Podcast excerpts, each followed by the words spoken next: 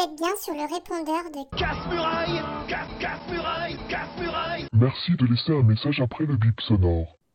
Avec le micro, je brise le silence. Salut, c'est Casse-Muraille, une émission de messagerie destinée aux détenus et leurs proches. Et c'est tous les dimanches sur JetFM 91.2 de midi à 13h. J'avais déjà un peu de mal à t'écrire. Comment décrire ma honte d'être dehors Surtout quand tu me sors. Ça va, je vois que t'es en forme. Alors que je pense à toi derrière des barreaux qui endorment. Salut, c'est pour vous dire que le numéro pour appeler Casse-Muraille, c'est 07 82 98 43 59. Vous pouvez laisser un message ou appeler en direct.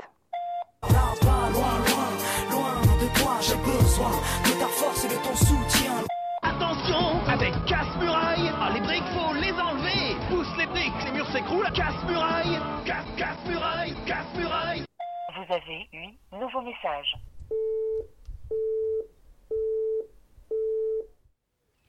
Salut, bienvenue dans Casse-Muraille sur le 91.2 à Nantes et partout ailleurs sur le site internet de la radio JetFM. Casse-Muraille, c'est une émission contre les prisons et contre le monde qui les produit, tout en proposant à toutes les personnes touchées par la prison, tant prisonniers que proches de prisonniers, de s'exprimer librement et de se faire passer des messages. Avant de passer au programme du jour, je voulais m'excuser au nom de toute l'équipe, puisqu'on n'a pas pu faire les deux dernières émissions, ni prévenir qu'on les ferait pas, l'accès par badge au studio est cassé. Aujourd'hui c'est toujours le cas, mais on l'a su à l'avance, donc on a pu enregistrer l'émission pour qu'elle soit diffusée à son horaire habituel. On va diffuser l'interview d'un ancien tolard réalisé au début du mois et avec qui on a pu discuter de l'impact de la prison dans sa vie. Bonne écoute. Alors, euh, bonjour. Aujourd'hui, on va. euh, du coup, on est là en compagnie de Petit Loup. Euh, on fait une interview du coup sur bah, la détention, tes, tes différentes expériences de prison ces dernières années. Et pour introduire, on est dehors, du coup il y a un peu de bruit, et on est avec Tekos et Simba, qui sont deux chiens qui, bah, du coup qu'on va sûrement entendre dans ce, de cette podcast. interview, puisqu'ils restent à côté de nous pendant qu'on parle, mais ils sont déjà passés dans le casse-muraille, à vrai dire. Donc voilà, c'est leur euh, retour. Oui. Et par contre, euh, toi, petit loup, c'est la première fois qu'on a l'occasion de discuter euh, Ouais, autour d'un micro. Euh, du coup, on a pas mal de sujets abordés avec toi. Et, euh, et le premier qu'on voulait traiter un petit peu, enfin, c'était euh, sur euh, la prise en charge des addictions par l'administration pénitentiaire. Et euh, puisque tu nous as parlé, tu nous as raconté que tu avais des addictions la dernière fois que tu es rentré en tôle. Et un peu une des premières questions qu'on avait, c'était déjà même avant de rentrer en prison, au tribunal, au moment de ton procès, etc. euh, comment ça. Bah, j'étais déjà en chien déjà quoi. direct dès que je suis arrivé au tribunal, j'étais déjà pas bien. Mais euh, c'est surtout arrivé euh, en détention, ils ont quand même mis un mois et demi à, à me donner un psychiatre qui m'a attribué euh, un minimum de traitement, euh, on va dire euh, addictologique, euh, donc du coup un sevrage à la dure, quoi, on va dire. Mais du coup, euh, j'en ai profité pour euh, bah, tout arrêter, quoi, en quelque sorte. Même si j'ai des moments de rechute euh, en prison, parce que forcément on peut choper des médicaments un peu partout. euh, et du coup, euh, même euh, les traitements de substitution, tu arrives à en avoir quand même. Donc du coup, bah il y a eu des moments de rechute, des moments moins drôles, mais des moments un peu plus plaisants, quoi, où c'était un peu plus tranquille. Et après, les gens qui sont toxicomanes en prison sont un peu mal vus aussi par d'autres détenus genre euh, ramadan et tout ça. C'est pas très bien vu d'avoir un traitement addictologique. euh. Donc euh, du coup, ouais, c'est euh, toujours plaisant de passer euh, pour en discuter. Quoi. Donc, Mm. voilà. Et est-ce que tu as pu voir un addictologue à un moment quand tu étais en prison Euh, oui, un mois et demi après. Quoi. Ouais, c'est ça. C'est un mois et demi après, donc trois quarts du sevrage était fait. Quoi. Mm. Le sevrage, c'est entre deux et trois mois en moyenne. Donc, euh, j'ai passé plusieurs. euh, les un mois pour un mois et demi ont été vraiment durs les premiers mois. le premier mois arrivé, quoi. C'est euh, c'est ce qui a fait que j'ai décidé de tout arrêter et de, euh, de me reprendre un peu plus en main qu'avant. Après, au niveau de la dictologique, ils font tout pour donner le strict minimum. Quoi. Ils cherchent pas à, te, à, te, à te justement te remettre dedans et justement ils cherchent à te sortir de là. Et c'est aussi ce que j'ai apprécié des, psychiatres là-bas. quoi. Et euh, parce que malgré tout, leur travail et tout, euh, qui voient 600 ou 700 détenus euh, à chaque fois, qu'il y a de- 700 détenus en incarcération, ils essaient quand même de, de t'aider à te sortir de, bah, ta merde. Quoi. Ils sont pas tous euh, comme les, euh, comme les surveillants ou euh, autres qui eux te voient que par le jugement que tu as cherché un traitement de matin. Et du coup, voilà, quoi, ils cherchent quand même à aider malgré tout. Quoi. Et c'est un point positif quand même malgré tout. Ok.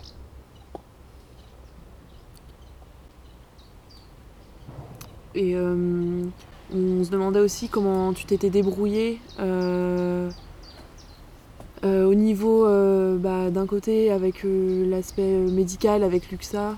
Du coup, l'UXA c'est. euh, L'unité hospitalière, quoi. Ouais, c'est ça. ça.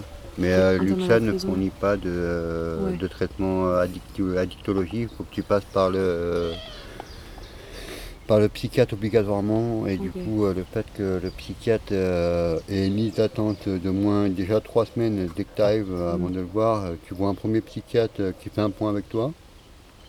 Et après, euh, ils te font pisser dans un bocal euh, instantanément, euh, prise de sang et pisser dans un bocal.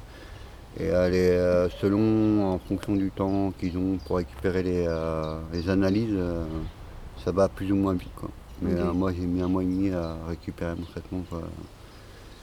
Et du coup, entre temps, ça faisait que tu devais te Bah, je me débrouiller suis démerdé autrement. comme j'ai pu euh, en avoir un jour sur deux au, mi- au minimum. Quoi. Mais à chaque fois, c'est euh, du coup, pour un paquet de tabac pour avoir une fiole. Ou, euh, Tu t'arranges avec d'autres détenus ou- Ouais, c'est ça, c'est un arrangement euh, contre du tabac ou contre du bon café ou euh, toujours euh, contre quelque chose d'autre. quoi. Et du coup, tu disais, euh, en fait, donc il y a les, les addictos qui font un suivi euh, plutôt, en tout cas, toi, tu disais sérieux, Oui, plutôt respectueux. encourageant au niveau de, Encourageant. de tout ça. Mais après, il y a tellement de, de médicaments qui tournent en prison. Il y a, il y a limite plus de médicaments que de, que de shit ou autre. Donc euh, du coup, c'est tellement facile d'avoir des médicaments contre une clope ou deux euh, dans la journée bah, que tu es tenté de, bah, de taper dans le mur pour aller voir le copain à côté et lui demander quoi. Mhm. Euh, c'est même euh, les traitements de substitution, ils arrivent à sortir de l'UXA euh, sans même qu'eux ils s'en rendent compte. Quoi. Donc du coup, des fioles de, de méta de sang elles traînent partout. Et celui qui n'a jamais pris une, méta de, enfin, une fiole de méta de, de sang ou qui n'a jamais été dans la drogue, ça peut être dangereux pour lui. Quoi. Mhm. Parce que c'est là que survient les, les overdoses. C'est pour, euh, pour une personne de 80 kg, pour faire une overdose, un 60 de méta, ça suffit largement. Quoi. Euh, il y a aussi des stages aussi, enfin des stages, des, euh, des, bah, des jours euh, où tu peux aller voir des gens en discuter justement de tes addictions sans avoir de jugement, avec des spécialistes qui viennent de l'extérieur, qui viennent du CHU de Nantes ou autre. Et ces personnes-là ne sont pas là pour te juger, sont pas là pour, pour ça. Et c'est sur deux ou trois séances de 2-3 heures. Donc déjà ça te permet de sortir de ta cellule et, et d'aller discuter un peu de tout ça, euh, de ton ressenti.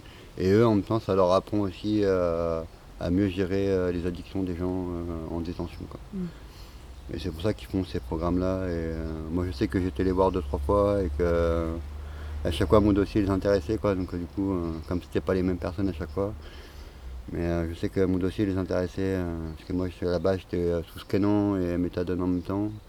Donc du coup, grosse addictologie, le scanant pour mon dos et euh, méthadone euh, pour mon traitement addictif euh, dû à l'héroïne. Et euh, ouais, du coup, ils m'ont bien aidé quand même, malgré tout. ça reste une prison, quoi. C'est affolant comment les gens ils peuvent te sortir des mots qui peuvent te percuter dans la tête pendant des jours. et savoir placer les mots comme ça, c'est pas évident, surtout quand tu connais pas le milieu carcéral euh, et que tu es des petits jeunes de 20, 25 ans euh, qui sont pas là pour juger, mais qu'ils sont en études encore de médecine euh, et qui veulent justement aider euh, les autres détenus à, à mieux comprendre et euh, les autres personnels aussi du corps médical euh, à essayer d'aider au mieux. Que c'est pareil, c'est associatif. Et du coup, c'est bénévole. Et c'est des gens qui apprennent la dictologie en général, qui, qui, viennent dans les prisons pour justement faire des ateliers sur ton ressenti sur les overdoses, sur ce que tu ressens quand tu fais une overdose, etc.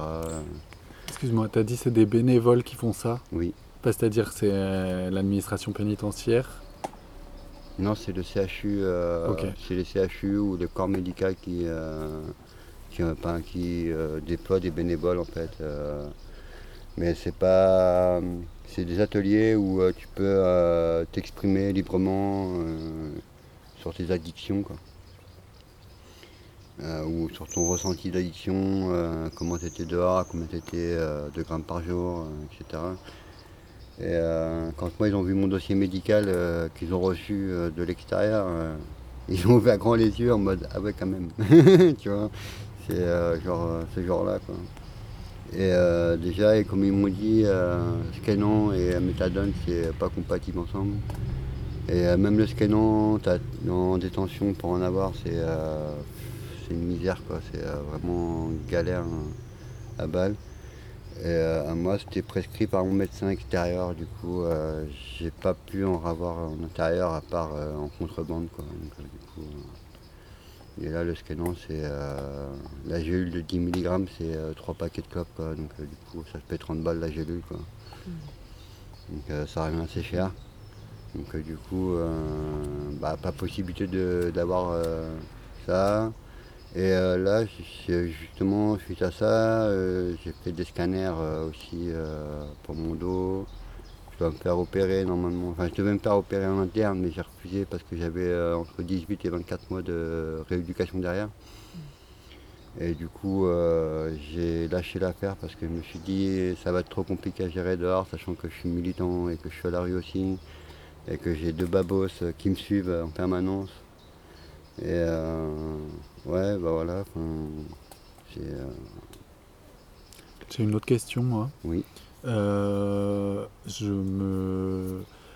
J'imagine que l'AP instrumentalise la drogue en prison, et notamment enfin le fait que les gens soient dépendants et qu'ils peuvent utiliser cette dépendance pour avoir plus de pouvoir sur les gens. Oui. Est-ce que tu aurais des choses à raconter là-dessus? là-dessus, totalement. Sur les, pas, sur les, pas sur les grosses addictions comme la méthadone ou quoi, mais sur tous les cachetons style Seresta qui sont vachement addictifs. Et tous médicaments ressentis pour le neurologique, etc., qui peuvent te rendre addictif, ils te, ils te poussent à en prendre justement, ils t'en donnent limite volontairement pour calmer tes, tes, angoisses, pour calmer tes nerfs, etc. Et te mettre tout le temps sous Seresta et c'est hyper addictif, donc je conseille vraiment pas le Seresta à qui que ce soit. Quoi. Parce que le Seresta, une fois que tu arrêtes, ça te fait péter les plombs. Quoi. Et moi, j'ai eu des co-détenus qui étaient à base de Seresta dès qu'ils en avaient plus parce qu'ils échangeaient dans ce traitement quoi, ils pétaient les plombs dans la cellule. donc du coup, c'était un peu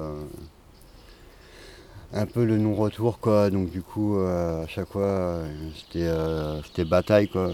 Pour du Seresta, pour trouver du Seresta, les gens ils pétaient les plombs. et du coup c'était un peu chiant quoi.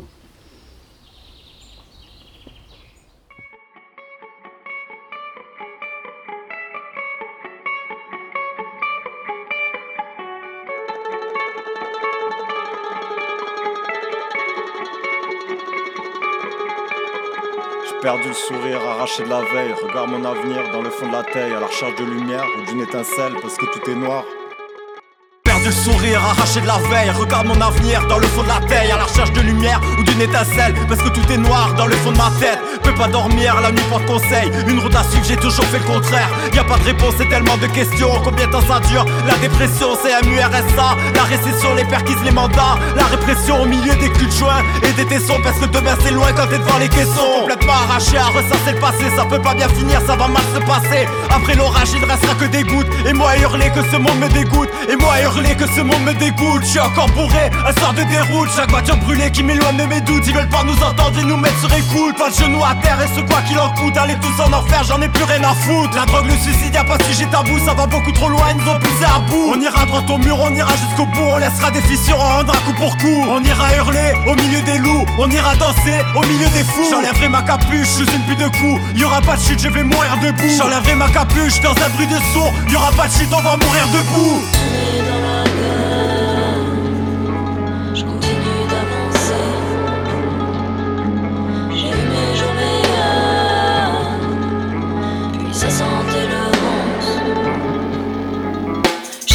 Suis en panne, du gasoil plein la face, j'aime pas trop les impasses et j'ai la poisse qui colle et le foie qui cogne, y'a les reins qui lorgnent. Attendre que le bateau coule, j'ai mis mon corps à vendre et je passe matin à l'alcool, je regrette le temps d'avant quand j'en avais rien à foutre. J'étais môme, tracé ma route solo. Maintenant les rangs sont serrés, une bande de gars éco mal gaulés, à se dans la crasse, la gueule avinée. Votre d'enfant passage, l'âme nomade, j'ai lavé des shots, passé de la pommade. Genre ma lève tôt, quel que soit le contexte, normal cette merde me fait perdre la tête. Normal cette merde me fait perdre la tête. Dysomniaque à mes j'ai mes tocs, des histoires plein la tête, et toujours je riposte. Dysomniaque à mes heures, lunatique mes tocs, des histoires plein la tête, et toujours je riposte. Pitbull charmante, hypercute je l'avance, injonction au bien-être, j'suis dedans, je me défonce, je suis le rythme. J'kiffe les fossés plein de c'est quand ça dépasse sur la route.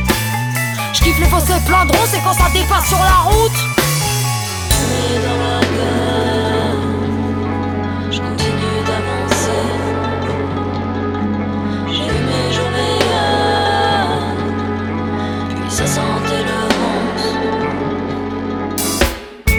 Faire partie des gens cool, mais sous la c'est pas Will Smith. La défonce mon ticket dans la cour, je suis dans le coup sous perfus de 8-6. J'ai pas l'attitude, moi j'ai pas leur classe. La confiance en soi, tout un concept. Le rasoir me corrige devant la glace. La dame parle, j'esquive, je lui tiens tête. Tous ces cons ne pensent qu'à s'habiller, moi je ne suis rien sans ma compagnie. À la fin des nuits, j'ai brisé sablier. Tout n'est pas à la carte, c'est pas le campanile. J'ai serré la main, j'étais candide. J'ai mangé des deux dards, j'étais servi. Dis-moi qui prétend connaître leurs soucis. Des amis dérivent, les messieurs suppriment, tragique chrome. Dans la sentait le la sentait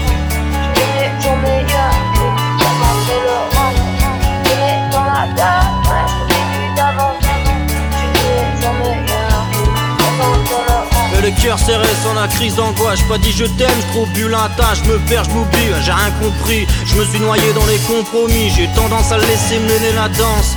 Du bal des égaux, garde la distance, cafard de l'échec, la solitude, ma délivrance.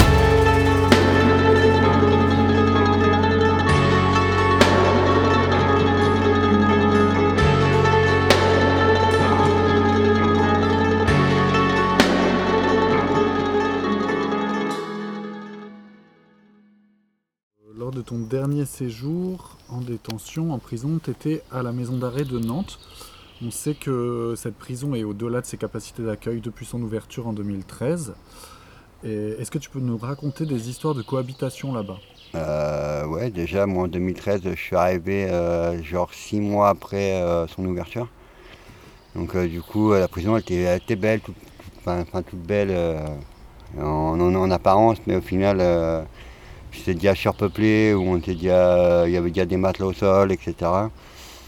Et euh, là où je veux aussi euh, faire un, un point, un point final, c'est qu'il faudrait qu'ils arrêtent de mettre des matelas au sol, quoi, parce que quand on est, euh, quand on a des problèmes de dos, comme moi ou comme d'autres, comme d'autres détenus surtout, je parle des anciens qui ont 60, 65 ans, qui sont en détention, qui sont, qui se retrouvent euh, matelas au sol, euh, avec des matelas inconfortables, euh, limite juste de la mousse. euh, sur du béton alors que les cellules elles font même pas 12 mètres carrés quoi. Euh, donc, Ça du veut dire coup, que le tu t'es matelas, retrouvé jusqu'à combien en cellule là dans 12 mètres euh, carrés? à Nantes, on s'est retrouvé jusqu'à 4 en cellule. euh, et euh, à 4 dans une cellule de 2 à la base. euh, euh, du coup, enfin, c'est les plus grandes cellules. Mais euh, après, euh, je me suis retrouvé à 3 dans une cellule de 1. Quoi. Donc euh, du coup, deux matelas au sol. donc un près de la porte, près de la poubelle et un près des chiottes, quoi, limite. Donc du coup, c'est pas réglo au niveau de, au niveau de la santé, au niveau de tout ça, parce que quand tu vas au shot, bah forcément il reste des particules et tout. Donc, Et puis ça serait bien aussi qu'ils nettoient leur filtre à particules euh, un peu plus régulièrement, euh, parce que euh, la poussière que tu bouffes, il y en a plus d'un qui font des infections pulmonaires à cause de ça justement. Et c'est bien d'en parler au niveau de- du confort cellule. Parce qu'au niveau confort, ça va, on est bien, enfin, on est bien, on a frigo, télé, on peut avoir la cafetière SNCO, pas maintenant. euh, au niveau des cantines, niveau tarif, ça va, c'est, euh, ça reste dans le raisonnable, quoi. Mais pour quelqu'un qui touche 250 balles euh, de salaire et qui, euh, et qui a sa cabine téléphonique, par contre, le téléphone, c'est hors de prix, quoi. C'est euh, genre 10 centimes la minute euh, sur un fixe et euh, 17 ou 18 centimes euh, pour un téléphone portable quoi. Donc euh, du coup euh, et après des forfaits euh, jusqu'à 100, 100 euros par mois quoi, mais euh, quand tu mets 100 balles t'as droit à 8 heures quoi. Donc euh, 100 balles les 8 heures ça fait un peu mal au cul quoi. Clairement et je pense à tous ceux qui téléphonent à leur famille euh, ou à leurs enfants euh, qui passent une demi-heure au téléphone et que ça leur coûte déjà 15 balles. euh, voilà, ce serait bien qu'ils fassent un arrangement un peu plus correct là-dessus. quoi. Et après, sinon, sur la détention en général, il n'y a pas grand-chose à redire à part la surpopulation. euh. Mais bon, euh, si plus ils construisent de prisons, plus il y aura de la surpopulation. Donc du coup, euh, c'est pas dans le but non plus. Parce que qui dit plus de prisons, euh, dit plus forcément de, de terre euh, défrichée et de béton en plus. Quoi. Donc euh, du coup ce serait pas le but. Mais euh, vers euh, plus de, euh, de chantiers de réinsertion euh, avant ta sortie, parce que les sorties sèches, euh, c'est plus possible. Quoi. Faudrait qu'ils revoient là-dessus aussi euh, à propos des sorties. Parce que euh, moi je suis sorti euh, deux fois deux, deux- pas deux fois de prison et deux fois je suis sorti en sortie sèche. Quoi. Euh, sans bracelet électronique, sans rien. Et la première fois je suis sorti de 7 ans de prison et euh, 4 ans d'isolement. Donc euh, pour te reconstruire derrière, c'est un peu la merde. Quoi. Surtout quand on est pris 7 militant. ans? T'avais pris 7 ans à la base? Euh, non, j'avais prévu moi à la base. Ah ouais. Et t'es resté 7 ans? Ouais. J'ai repris euh, pour des peines euh, ultérieures euh, dues à des manifestations que j'avais faites. Euh, j'avais pris aussi euh, pour un connard qui s'était branlé sur la tête de ma petite. Donc du coup, j'avais pris deux ans pour lui. J'ai repris 8, mois pour avoir giflé un surveillant. Et j'avais repris encore quelques mois de plus pour un autre. Après, c'est pour les actions internes. Au CELE d'Argentan, à partir du moment où tu es comment dire, t'es militant, t'es mis à l'écart et du coup euh, le fait d'être mis à l'écart, ça te, donne encore plus un niaque de devenir militant et de militer contre eux. euh, et du coup j'avais réussi à faire sauter euh, trois surveillants et ça, ça leur avait pas plu. Du coup ils m'avaient remis un an et demi de plus en interne. Parce que là-bas tout, le tribunal d'Argentan fonctionne avec la prison. Donc du coup s'il n'y a pas de- d'entrée de détenus dans le tribunal, bah, le tribunal il va fermer quoi. C'est euh, c'est pour ça qu'ils font un maximum de, de dossiers euh, sur les détenus. euh, moindre petit, le, le moindre petit on dit, ils sautent des, ils sautent des, des conditionnels, alors que le gars il avait déjà fait 25 ans. Quoi. Et du coup là il est reparti pour 20 ans de plus. Quoi. Juste sur des on dit, quoi, ils n'ont même pas vérifié, ils n'ont même pas. voilà, quoi. Et du coup le gars il va se battre pour, pour éviter de se taper 20 ans de plus. Quoi.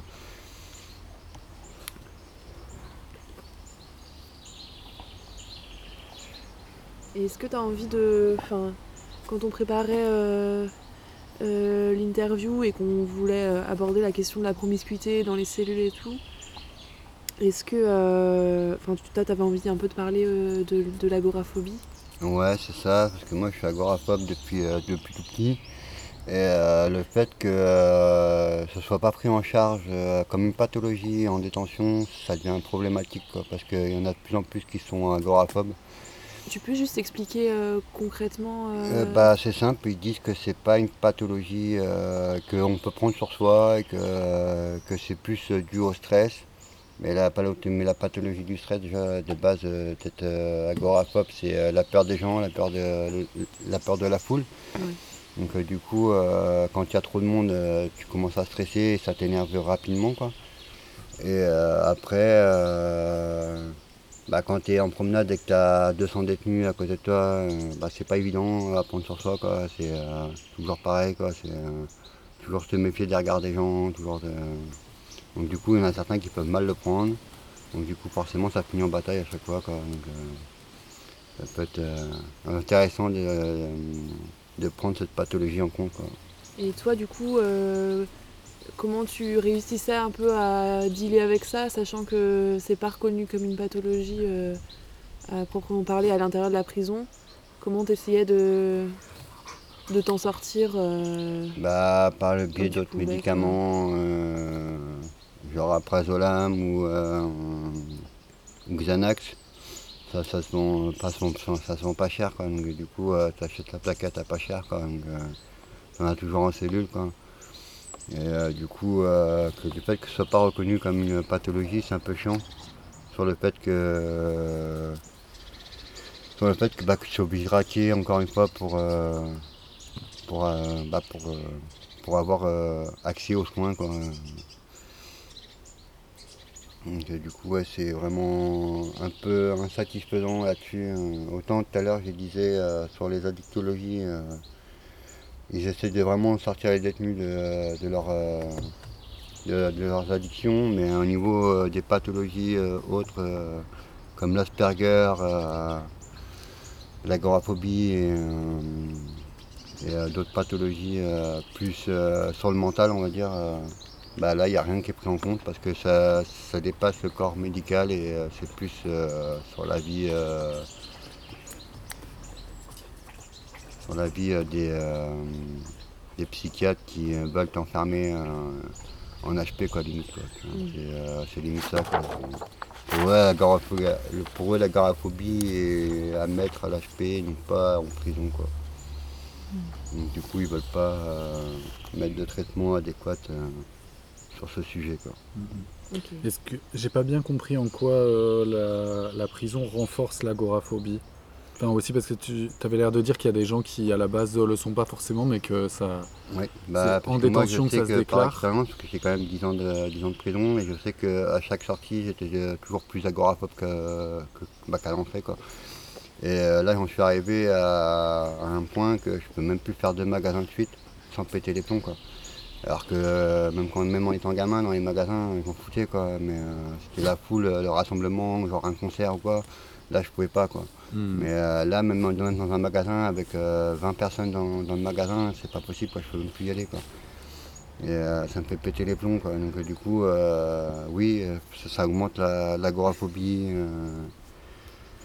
et euh, je pense que ça, c'est dû aussi aux 4 ans de- aux quatre ans d'isolement. quoi. Donc, euh, du coup, euh, et euh, c'est 4 ans d'isolement forcé, quoi. c'est pas 4 ans d'isolement par, euh, par choix. Quoi. Et du coup l'isolement c'est un régime de détention. Mais ouais, c'est ça, c'est un régime de détention euh, complètement à part, euh, qui est, euh, où tu croises aucun, aucun, au- bah, aucun, aucun de tes co-détenus, où tu es un peu mal vu, tu es un peu celui qui, qui, fait la, bah, qui fait de la merde, donc du coup, qui est un peu vu comme bah, ceux qui sont là pour la pointe ou autre. Donc du coup, c'est un peu chiant et un peu. Un peu stressant aussi le fait de sortir après, euh, t'es entouré de, de, bah, matons, quoi, t'es en- t'es entouré de, surveillants en permanence, chaque fois que tu sors de ta cellule euh, ou autre. Donc euh, du coup, euh, t'as aucun contact avec...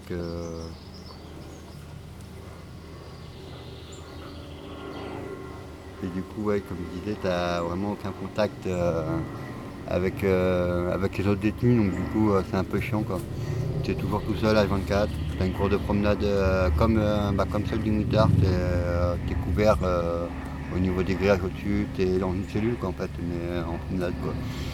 Et tu vois juste le ciel par, euh, par, par euh, toit interposé au niveau de. Tu le mets devant pour l'avion, tu cours l'avion. Et du coup, ouais, c'est euh, un peu galère quoi au niveau de. Parce que moi, j'ai jamais signé leur papier euh, qui t'oblige. Euh... Finalement, si tu signes pas, ils sont obligés de te remettre en détention normale. Et du coup, j'ai toujours refusé de signer ce papier et euh, du coup, ils m'ont forcé à rester 4 mois d'isolement. Et euh, du coup, bah, mon combat euh, a été le même. hein. C'est à la sortie, avocat et, Et du coup, j'ai réussi à faire tomber la direction de, du CD d'Argentan quand je suis sorti. quoi. 3-4 jours après, elle est tombée et elle a été remplacée direct par une autre direction. Voilà, mais qui n'a pas. ça n'a pas abouti dans le sens où, euh, le détenu euh, qui signe pas bah, ne va pas euh, ne va pas à l'isolement.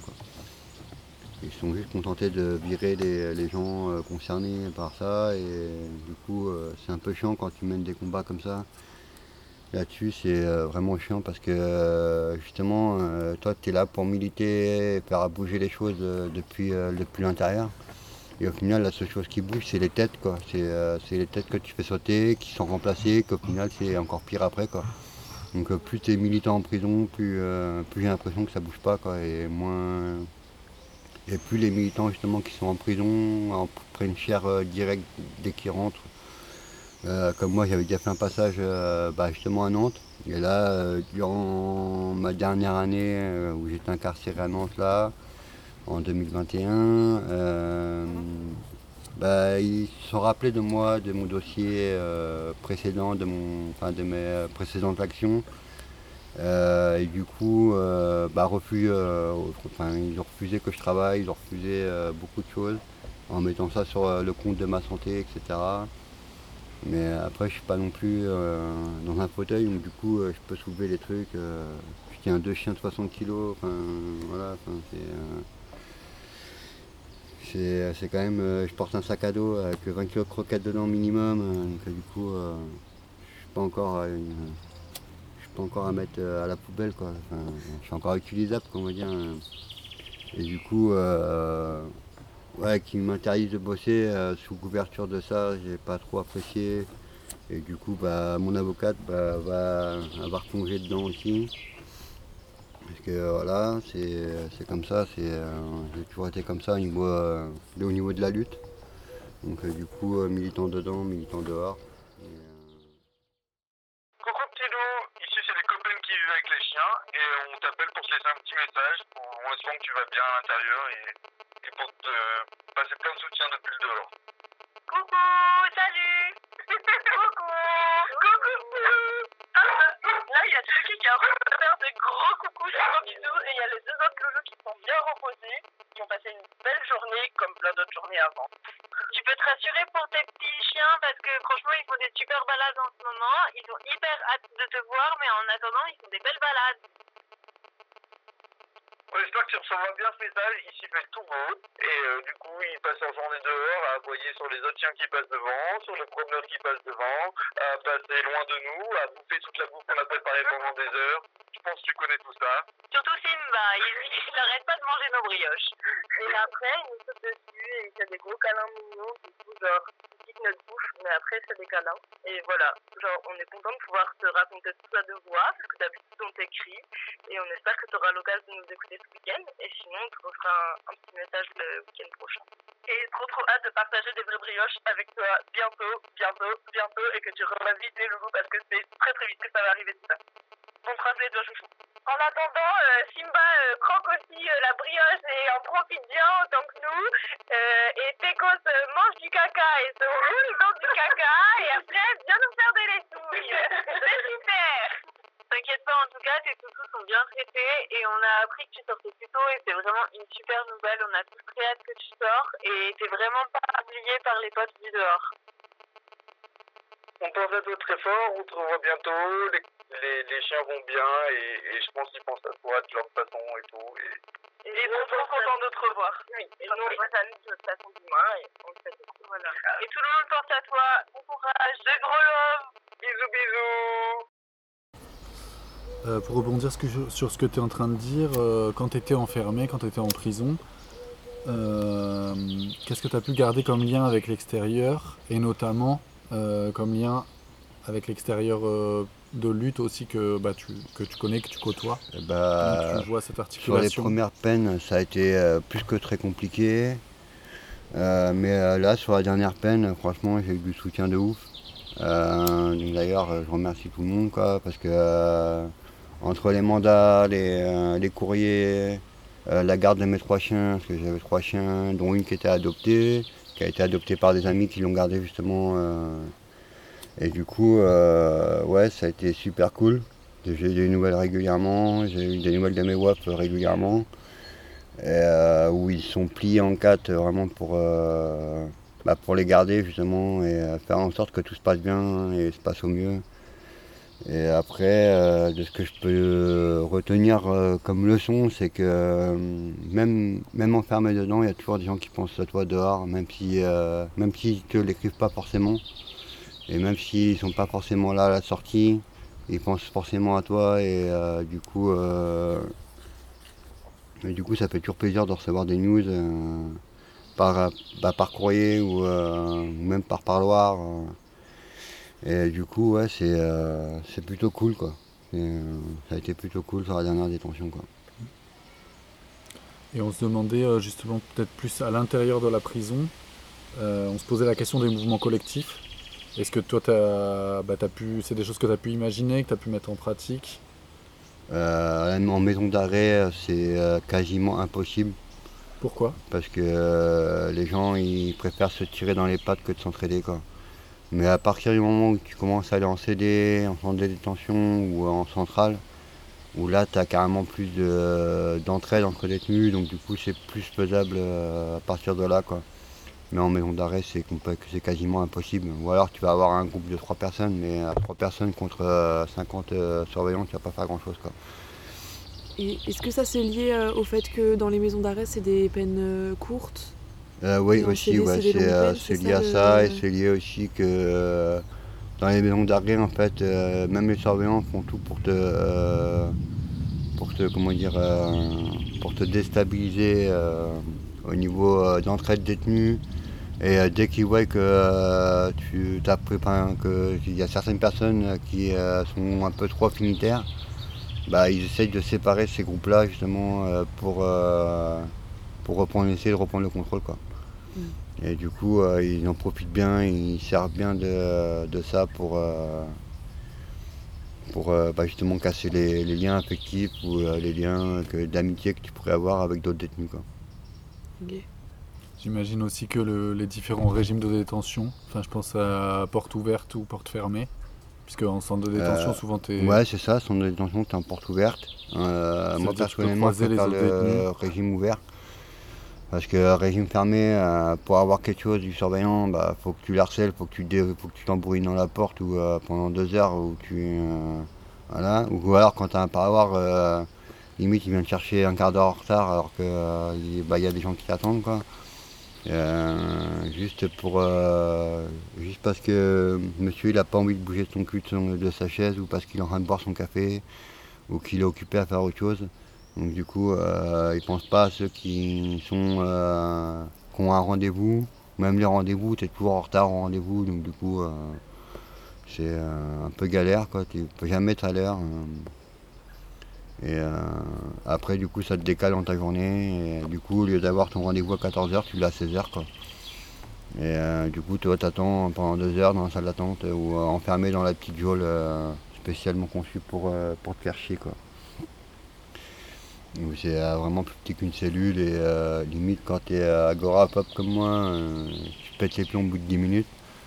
Tu as l'impression que les murs ils se, referment sur toi tellement c'est petit. euh. Puis ça, puis ça résonne énormément, donc euh, du coup ça te casse la tête. euh. Et voilà. Euh,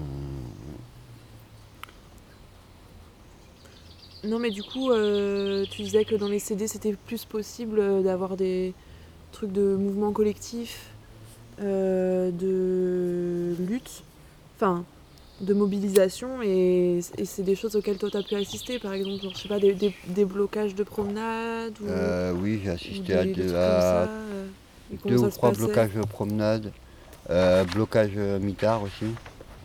Et du- ça se passe comment, ça, Blocage mitard, en fait, c'est. on était trois. Et quand moi je suis arrivé au CDR Argentan, euh, j'avais signé pour à Rennes. Et du coup, ils m'ont mis Argentan, euh, je sais pas comment, mais euh, je sais pas comment ils ont réussi à magouiller ça. Et du coup, euh, quand je suis arrivé, bah, j'ai pété les plombs. Du coup, j'ai sauté sur le premier surveillant que j'ai vu. Et du coup, euh, après, bah, ils m'ont plié forcément. hein, ils sont plus nombreux que moi. Mais euh, après, ils m'ont jeté au mitard. Et là, j'ai fait blocage mitard pendant 135 jours avec trois autres personnes. Et ce qui les fait chier, c'est que quand tu bloques le mitard, ils sont obligés de te garder ta cellule. Donc, du coup, tu bloques deux cellules. Et c'est ça qui les fait chier. Donc ils essayent de par tous les moyens de te faire sortir du mitard. Ah oui, ok. Et euh, du coup, ils essaient de par tous les moyens de te remettre dans ta cellule pour libérer une cellule. Parce que tant que tu es au mitard, ils te bloquent ta cellule. euh. donc du coup, ils peuvent pas, euh, pas rentrer d'autres détenus. Quoi. Et du coup, ça c'est un point positif où j'ai fait aussi deux trois actions bah, contre des surveillants qui étaient un peu fachos à l'époque au CD d'Arenton. Et euh, du coup, euh, on a fait deux trois actions pendant que c'était eux euh, qui s'occupaient des promenades. Et du coup, bah, ils se sont un peu lyncher, ils ont pris des rapports dans la gueule et ils ont été sautés peu de temps après. Donc ça c'était un point positif, mais ils ont été remplacés par des gens qui sont encore plus fachos qu'eux, donc du coup à croire qu'ils font exprès de recruter dans ce style-là. quoi. Ouais. Et par exemple, sur les blocages de promenade, est-ce que c'était du coup sur des surveillants euh, qui faisaient chier euh, Oui c'est ça, c'est surtout ça, euh, ou alors euh, ou alors il y avait eu à une époque où ils bloquaient justement l'accès au parloir euh, de certaines personnes. Parce que ils faisaient soi-disant rentrer des trucs alors que leur famille n'avait pas les moyens de, de leur faire rentrer quoi que ce soit. Et eux, ils faisaient juste passer des courriers pour les gens à l'extérieur euh, contre un peu de tabac parce que les, les- les familles n'avaient pas besoin, enfin ils n'avaient pas les moyens de- d'envoyer d'argent ou quoi que ce soit. Donc euh, du coup, on donnait du tabac contre euh, du courrier, enfin sortir du courrier pour les familles sans que ça passe par le centre pénitentiaire. Et du coup, c'était plutôt cool euh, dans cette période-là parce qu'on pouvait sortir n'importe quelle lettre, n'importe quel courrier sans que ce soit filtré, sans que ce soit censuré, sans que toi que tu prennes. euh, Sans que ce soit lu, quoi. voilà, sans, sans que ce soit lu, quoi. Et du coup, euh, ces gens-là, ils ont été, euh, ils ont été interdits de parloir pendant six mois, juste, juste pour euh, avoir sorti des lettres. Et du coup, nous, ce qu'on a fait, on a fait blocage promenade avec euh, une quarantaine de détenus. Et on a réussi à tenir 7 ou 8 heures avant que les iris arrivent, quoi. Donc, euh, du coup, euh, ça- du coup, ça les a bien fait chier. Et, euh, parce que ça leur coûte de l'argent, mine de rien, de faire déplacer les iris. Bah et oui, du coup, le fait de, de mettre la main au portefeuille, c'est ce qui les atteint le plus. C'est Mm. pas le fait de. Tant que bah, tant qu'ils mettent pas la main au portefeuille, ils s'en battent les couilles.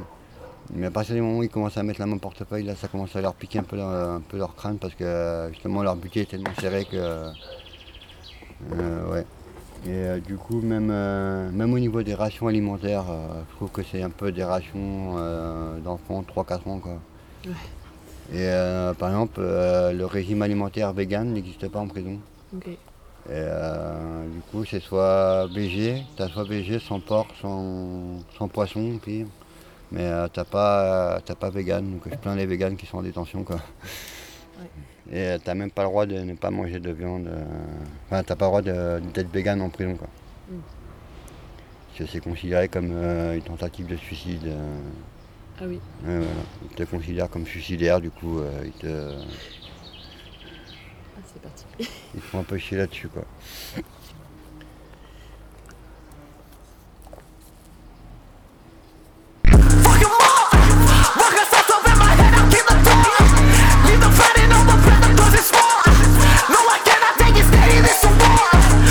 You never will forgive me on the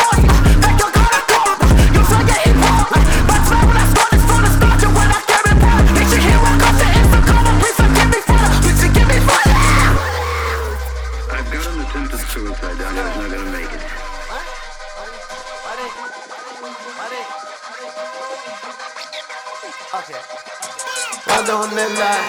Why don't they lie me? Why don't they lie me? Why don't they lie? Why don't you like me? Why don't you?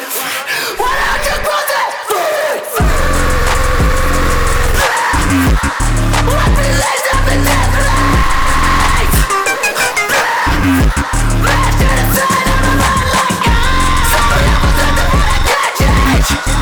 Little bitch, you are mine right now. Little bitch, you are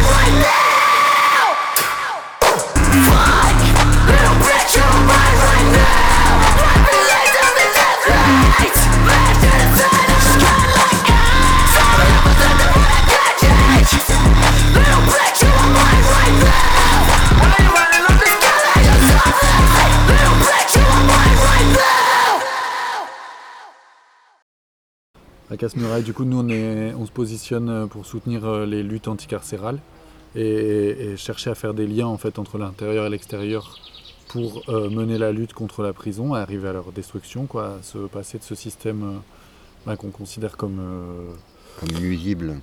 Ouais. C'est Le mot le est mot, hein, le mot clair, net et précis. Et oui, bah, là-dessus, moi j'ai quelque chose à dire aussi, c'est que la prison, oui, elle est forcément nuisible du côté psychologique ou autre. N'importe quel détenu, euh, qui soit fort dans sa tête, qui soit pas fort, qui soit pense forcément un jour au suicide. Euh, J'en avais parlé à des dizaines euh, de personnes quand j'étais en CD, euh, justement on parlait de ça, on avait fait un atelier là-dessus. Et du coup, tous ceux que j'avais croisés, euh, qui avaient pris vraiment des grosses peines, m'avaient dit qu'ils avaient tous pensé au moins une fois au suicide ou avaient tenté de se suicider une fois. Quoi. Mais euh, c'était juste pour avoir un peu de répit. La plupart, c'était pour avoir un peu de répit et sortir un peu du système carcéral. Parce que quand c'est comme ça, ils te mettent, euh, ils te mettent à Luxa, dans une, dans une, dans une chambre spécifique où tu es isolé des autres détenus. Donc euh, du coup, ça peut te faire un point de repli pour, bah, pour, pour te, bah, pour, te re- pour te reprendre en main et, et revenir plus fort en détention. Quoi. Parce qu'il y a des moments où tu es tellement trop les uns sur les autres que tu as besoin d'être tranquille, tu as besoin d'être calme pour réfléchir et refaire un point. Donc euh, du coup, ton seul moyen d'être tranquille et, euh, et de, et de passer un moment tranquille seul en cellule, c'est euh, passer par Luxa. Quoi. Donc euh, du coup, la seule chose qu'il y a à faire, c'est la tentative de suicide. Donc même si tu juste euh, tu te mutiles un petit peu les bras euh, avec une lame de rasoir, ça suffit à te faire interner euh, au CMPR. Et du coup, est-ce que tu vois des possibilités de lutte euh, qui relieraient l'intérieur et l'extérieur?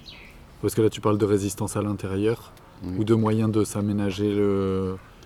Bah après, il suffit de. Enfin, il faudrait que, faudrait que l'extérieur puisse rentrer en contact, euh, bah, que genre Passe-Muraille puisse aller à l'intérieur, en discuter avec d'autres détenus. Parce que je pense que ce serait important de, pour eux aussi de, décrire depuis l'intérieur euh, ce qui se passe vraiment et ça permettrait aussi à Passe-Muraille de, voir euh, vraiment l'ampleur euh, et l'étendue des dégâts de l'intérieur pour se faire une idée plus, plus précise. Quoi. Et après aussi, ce qui pourrait être fait, c'est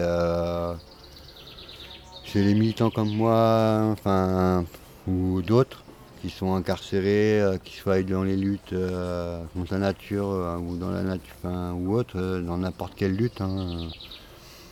Et du coup, ça pourrait être intéressant de, faire une émission en interne des prisons qui risque d'être refusée instantanément par les directions, forcément. Parce que parler de lutte en prison, c'est un peu, un peu le, le débat euh, qu'il faut pas parler. Quoi. C'est, euh, un peu euh, comme à l'extérieur quand tu parles de lutte à côté d'un téléphone. C'est à peu près pareil. C'est comme si tu. Voilà, quoi. Tu es obligé de te cacher pour avoir une. Bah, t'es- bah, de te cacher euh, pour, euh, pour en parler justement des luttes internes. euh, et euh, t'es tellement surveillé en interne que c'est même compliqué de, de parler haut qu'en promenade des luttes. Et il y a forcément des rapporteurs ou des balances qui vont te balancer pour espérer avoir une remise de peine, mais en France ça se passe pas comme ça. Quoi. Donc euh, du coup euh, c'est un peu chiant, euh, parce que même depuis Il y a la loi Moretti là, qui fait ça. Hmm? Il y a une, le ministre là, des tribunaux et des prisons, il a passé une loi où justement euh, ça favorise euh, les balances. Oui. Dans le sens que si tu mets fin à une action individuelle ou collective ou que tu permets d'y mettre fin par euh, tes déclarations, bah, tu peux avoir des remises de peine conditionnelles, je crois aux deux tiers de ta peine presque. Enfin, un truc énorme quand même pour favoriser la délation.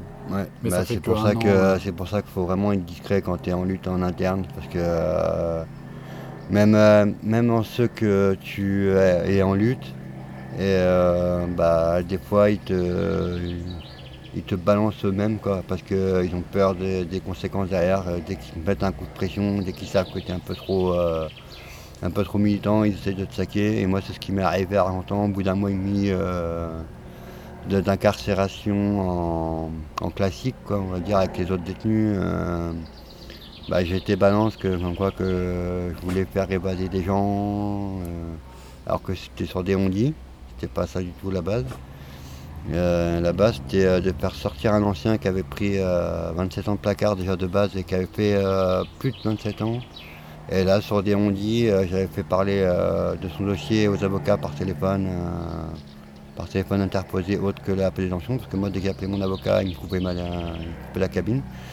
Donc euh, du coup, euh, ils ont obligé de prendre un téléphone portable euh, pour appeler euh, à l'extérieur. Et du coup, ils n'avaient pas du tout apprécié et, et avaient écouté bah, les, les des gens et euh, m'avaient mis à l'isolement directement pour pas justement éviter de que ce monsieur-là, enfin cet ancien-là sorte quoi. Alors qu'il avait fait, il avait fait largement sa peine, il n'avait jamais fait de. Il n'avait jamais eu de rapport, ni de. ni il n'avait jamais fait de mitard jusqu'à ce jour-là où, euh, où il aurait été euh, pris dans une, dans, une, bah, dans une bagarre alors qu'il n'était pas là, il était euh, en extérieur. Et du coup, c'était devenu un peu une obsession pour moi de le faire sortir, sachant qu'il était conditionnable, qu'il avait son taf dehors, il avait sa famille qui l'attendait.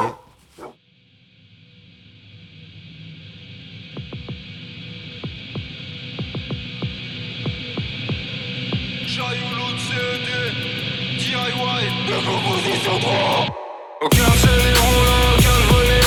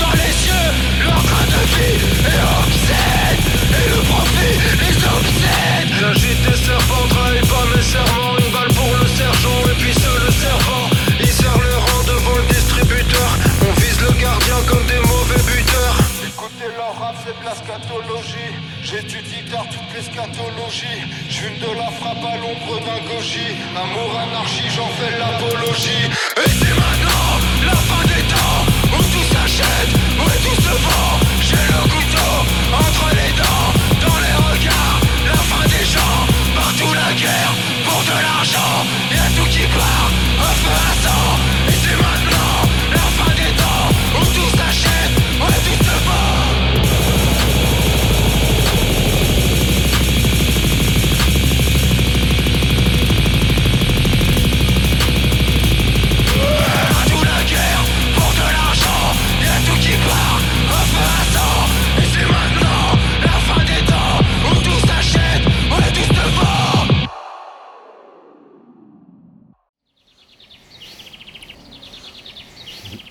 On voulait parler avec toi des ressources en détention. On se demandait euh, bah, quelles ressources tu as eu accès. Enfin, si tu veux parler peut-être des différents moments de détention que tu as eu aussi. euh, je sais pas si tu as toujours été dans la même situation financière. Toi. non, clairement pas. Ok. Bah, peut-être tu veux nous raconter déjà la dernière. euh, et- Ouais, bah ouais, carrément, avec plaisir. Même bah, les premières détentions où j'ai été euh, incarcéré pour des actes militants aussi. Euh, bah, le, au tout début, j'étais bien soutenu aussi, où on m'envoyait régulièrement euh, des mandats et tout. Après, euh, ça s'est arrêté euh, net dû à un problème en interne, quoi, avec les mouvements qui nous suivaient. Et du coup, on, on s'est retrouvé en mode indigent à devoir travailler encore plus pour, pour financer nos, nos dépenses en, en interne. Quoi.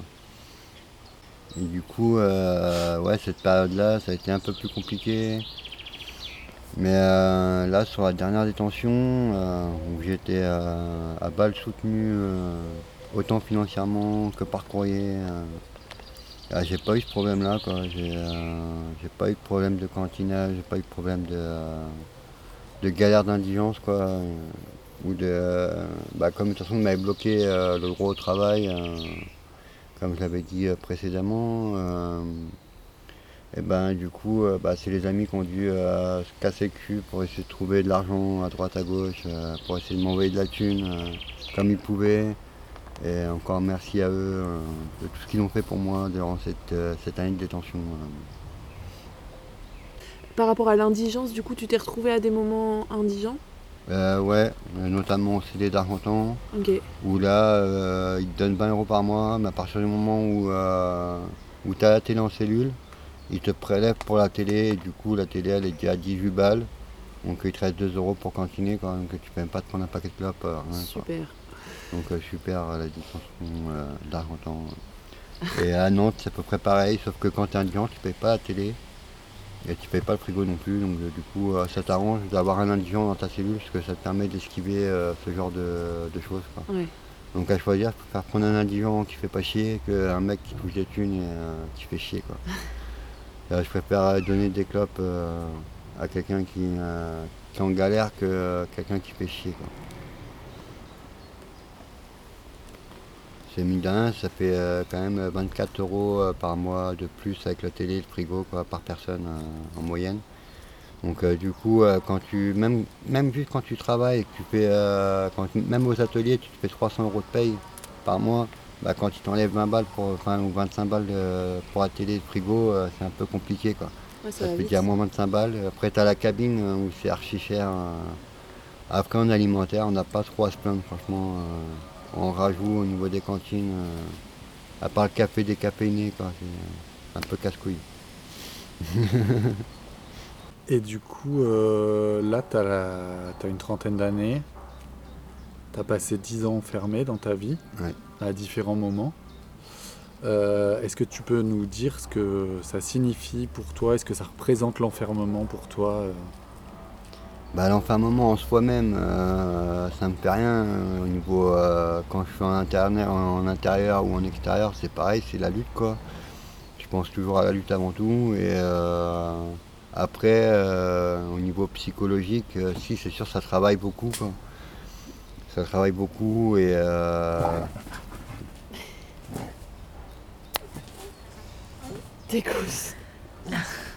C'est le moment où les chiens pour le jeu. ont décidé de jouer. Et du coup, je disais que euh, sur le côté psychologique, ça joue un peu plus. Parce que euh, 10 ans d'enfermement, forcément, c'est pas 10 ans dans. C'est pas, pas 10 ans en liberté, quoi. Euh, et du coup, euh, les efforts psychologiques doivent être, doivent, doivent être, bien plus supérieurs que quelqu'un qui reste en liberté tout le temps. Et le fait aussi qu'en prison, euh, c'est un peu euh, la loi de la jungle où tu as le côté euh, du règlement administration pénitentiaire où si tu l'entraves, euh, il va te mettre des entraves directes. Et tu as aussi le code euh, détenu où euh, dans chaque prison c'est différent. Et euh, que faut que tu, c'est à toi de t'adapter, c'est pas à eux de s'adapter à toi. Et du coup, euh, bah, des fois, tu es obligé d'aller d'en venir aux mains assez régulièrement pour, euh, bah, pour, te, faire, euh, pour te faire comprendre. Et, euh, du coup, euh, moi, je suis pas sur ce thème-là euh, de la violence gratuite juste pour se faire entendre. Moi, je suis plus sur le fait qu'on pourrait tous s'entraider et tous lutter contre ce système-là. quoi. Et au lieu de se tirer dans les pattes, même en maison d'arrêt, c'est tout le temps comme ça, le tirage dans les pattes. Parce qu'il y en a un, il doit un paquet, parce que l'autre, il doit ci, ou parce que toi, tu as, pris un colis qui n'était pas le tien. Quoi. Donc euh, du coup, euh, au, lieu de, au lieu de s'entretuer, euh, je pense qu'il y aurait beaucoup plus de facilité à s'entraider et à mettre à mal le système carcéral plus facilement si tout le monde s'entraidait plutôt que de s'entretuer. Est-ce que tu penses que l'administration pénitentiaire joue sur les dissensions entre détenus? Oui, complètement. Euh, à partir du moment où tu es ami avec quelqu'un, euh, où tu t'entends super bien avec lui, que tu passes euh, toutes tes promenades avec lui, ils finissent forcément par, euh, par toi te changer de, de cellule ou de, de bâtiment pour euh, justement casser ce lien. euh. que tu as avec euh, d'autres détenus, euh, surtout en tant que militant. Quoi. Parce qu'ils ont toujours peur euh, d'une action euh, en interne, euh, d'un blocage de promenade. C'est pareil, c'est toujours euh, le point financier euh, qui joue derrière. Parce qu'un blocage promenade, c'est euh, forcément euh, les iris qui viennent, donc du coup, il faut les faire déplacer. Ça coûte de l'argent à l'État, et du coup, ça, l'État, ils, veulent esquiver un maximum. Donc du coup, ils font un maximum, euh, ils font un maximum tout pour euh, éviter euh, ce genre de conflit. Quoi. Mais euh, pas en mode euh, à essayer de comprendre le détenu ou à essayer de comprendre les détenus qui ont, bah, ont ce problème-là, mais plus en mode euh, on est là pour casser du détenu et du coup on veut euh, on veut pas que, que ça déraille avant même que ça déraille quoi. Donc euh, du coup ils, ils cherchent même pas à savoir si le détenu a un souci ou, quelque chose comme ça, ils cherchent juste à, à essayer de profiter de toi en fait, t'es une monnaie d'échange en fait en tant que prisonnier, ça j'ai remarqué directement. Et surtout euh, quand je suis arrivé en CD, parce que euh, comme j'ai dit tout à l'heure, euh, le CD d'Argentan fait, beaucoup marcher le tribunal d'Argentan. Et du coup, bah, sans, sans les rentrées de procès internes au tribunal, le, le- bah, le tribunal n'aurait pas assez d'audience et n'aurait pas assez de. Donc, du coup, obligé de faire baisser le- leur taux de personnel interne. Quoi. Et du coup, ça, c'est gênant pour eux. et, euh, ils peuvent pas se permettre, ils préfèrent sacrifier les hôpitaux que euh, sacrifier leurs tribunaux. quoi. C'est euh, c'est complètement aberrant, mais c'est comme ça. Quoi.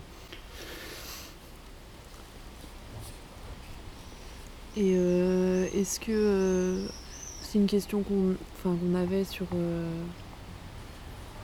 maintenant que tu es, que dehors, euh, sur euh, des séquelles que tu peux avoir de l'enfermement, que ce soit physique Bah, ou psychologique Hormis euh, l'agoraphobie qui a pris euh, puissance, euh, puissance 20 000, quoi, c'est euh, c'est à peu près tout. Au niveau euh, choc psychologique, j'ai pas de choc psychologique euh, particulier. euh, et du coup, euh, ouais, c'est plus euh, au niveau euh, le fait qu'ils veulent t'enfermer euh, un maximum, euh, un maximum de temps. Et du coup, quand tu ressors, tu es forcément plus plus distant avec les gens et plus distant avec euh, forcément euh, bah, il faut un temps de réadaptation quoi. C'est euh, parce que c'est pas du tout la même vie en interne qu'en extérieur. Parce que tu te comportes en interne comme à l'extérieur je pense que tu fais pas longtemps tu y retournes direct quoi.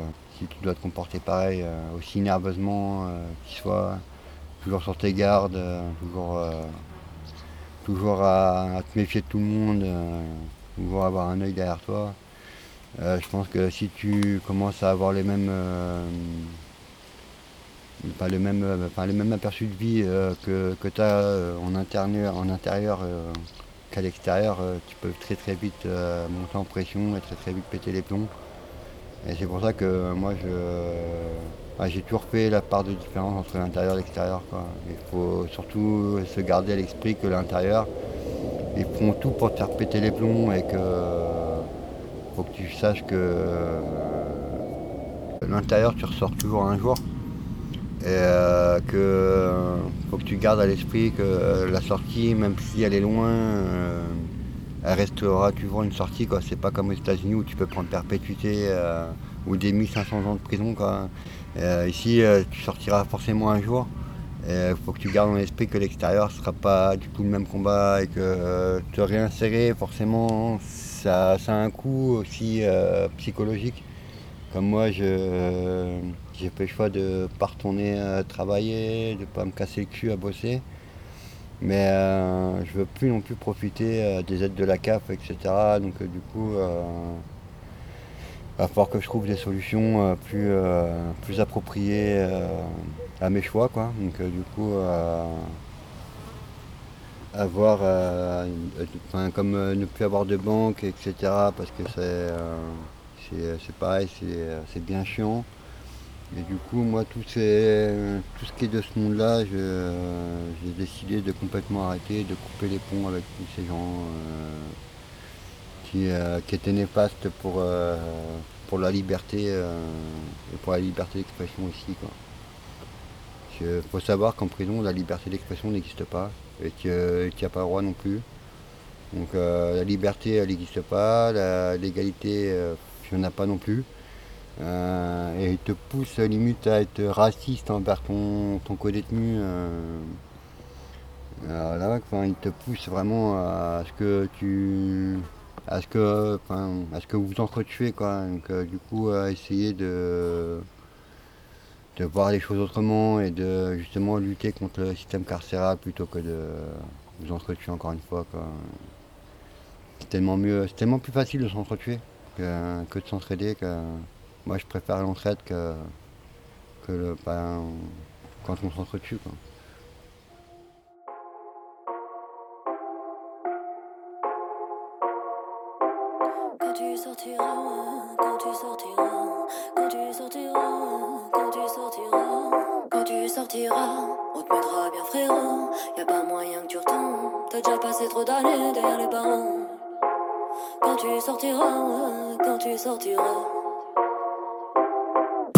Te mettra bien frérot, y a pas moyen que tu retombes. T'as déjà passé trop d'années derrière les barreaux, ils ont fait de toi une bombe. Tu trouves la fuite dans la défense ou dans le sport, les petits gestes de dehors qui comptent. La tôle, une putain d'impasse, s'armer du putain de patience et des tours de passe-passe pour tromper. La vigilance des matons, c'est la carotte et le bâton, et ta parole ne vaut rien. Tu vivotes et les saisons passent, tu sanglotes, mais tu gardes la face. Comment courber les chines et rester digne, l'espoir fait vivre et nous maintient en léthargie. C'est quand t'as plus rien à perdre, tu te permets d'agir. Mais y a toujours une femme qui t'aime, des proches qui tiennent à toi. Nos forces sont aussi nos faiblesses. En attendant, je lave tes chaussettes sales et chaque dimanche on se remonte le moral. hein. Et chaque dimanche on se remonte le moral. Quand tu sortiras, on te mettra bien frérot. Y a pas moyen que tu retombes. T'as déjà passé trop d'années derrière les barreaux. Exclu de ce monde, t'as pas ta cellule. Tu tournes en rond, passer la pilule. Ça crie à la fenêtre, trafic des barrettes. La boxe est exulte, culte du corps. Tes pecs, gros comme ma tête. Au parlu, le câlin du début, le câlin de la fin. Et nos grands débats qui nous laissent sur notre faim. Une putain d'heure, c'est si court. Une putain d'heure, c'est si court. Une putain d'heure, c'est si court. Une putain d'heure, c'est si court. Tu fais des tours de cours de promenade. Ton esprit vagabonde, tu prends large. Je dis bonjour au maton en mordant mes lèvres. J'arrondis les angles, tu sens le malaise. Seul on rame, la tête dans le guidon, on a du mal à s'unir. Je rêve de voir leur tôle cramer. Arracher licol, on a poussé traviole. C'est ça qui nous unit. La crasse, on la connaît. La farce, on la connaît. Ouais, la farce, on la connaît. Quand tu sortiras, on te mettra bien frérot. Y'a pas moyen que tu retombes. T'as déjà passé trop d'années derrière les barreaux. Quand tu sortiras, quand tu sortiras, on te mettra bien frérot. Y a pas moyen que tu retombes. T'as déjà passé trop d'années derrière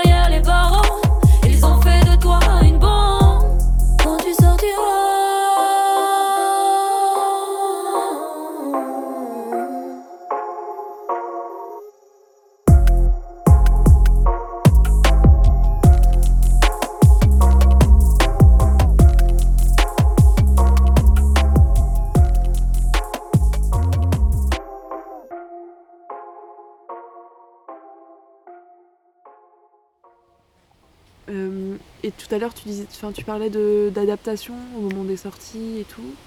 Et euh, moi, j'avais entendu euh, des témoignages de, de détenus qui disaient qu'une fois qu'ils étaient sortis, il y avait plein de choses euh, qui paraissaient anodins avant la détention, qui maintenant euh, avaient plus du tout le même sens, comme par exemple un bruit de clé.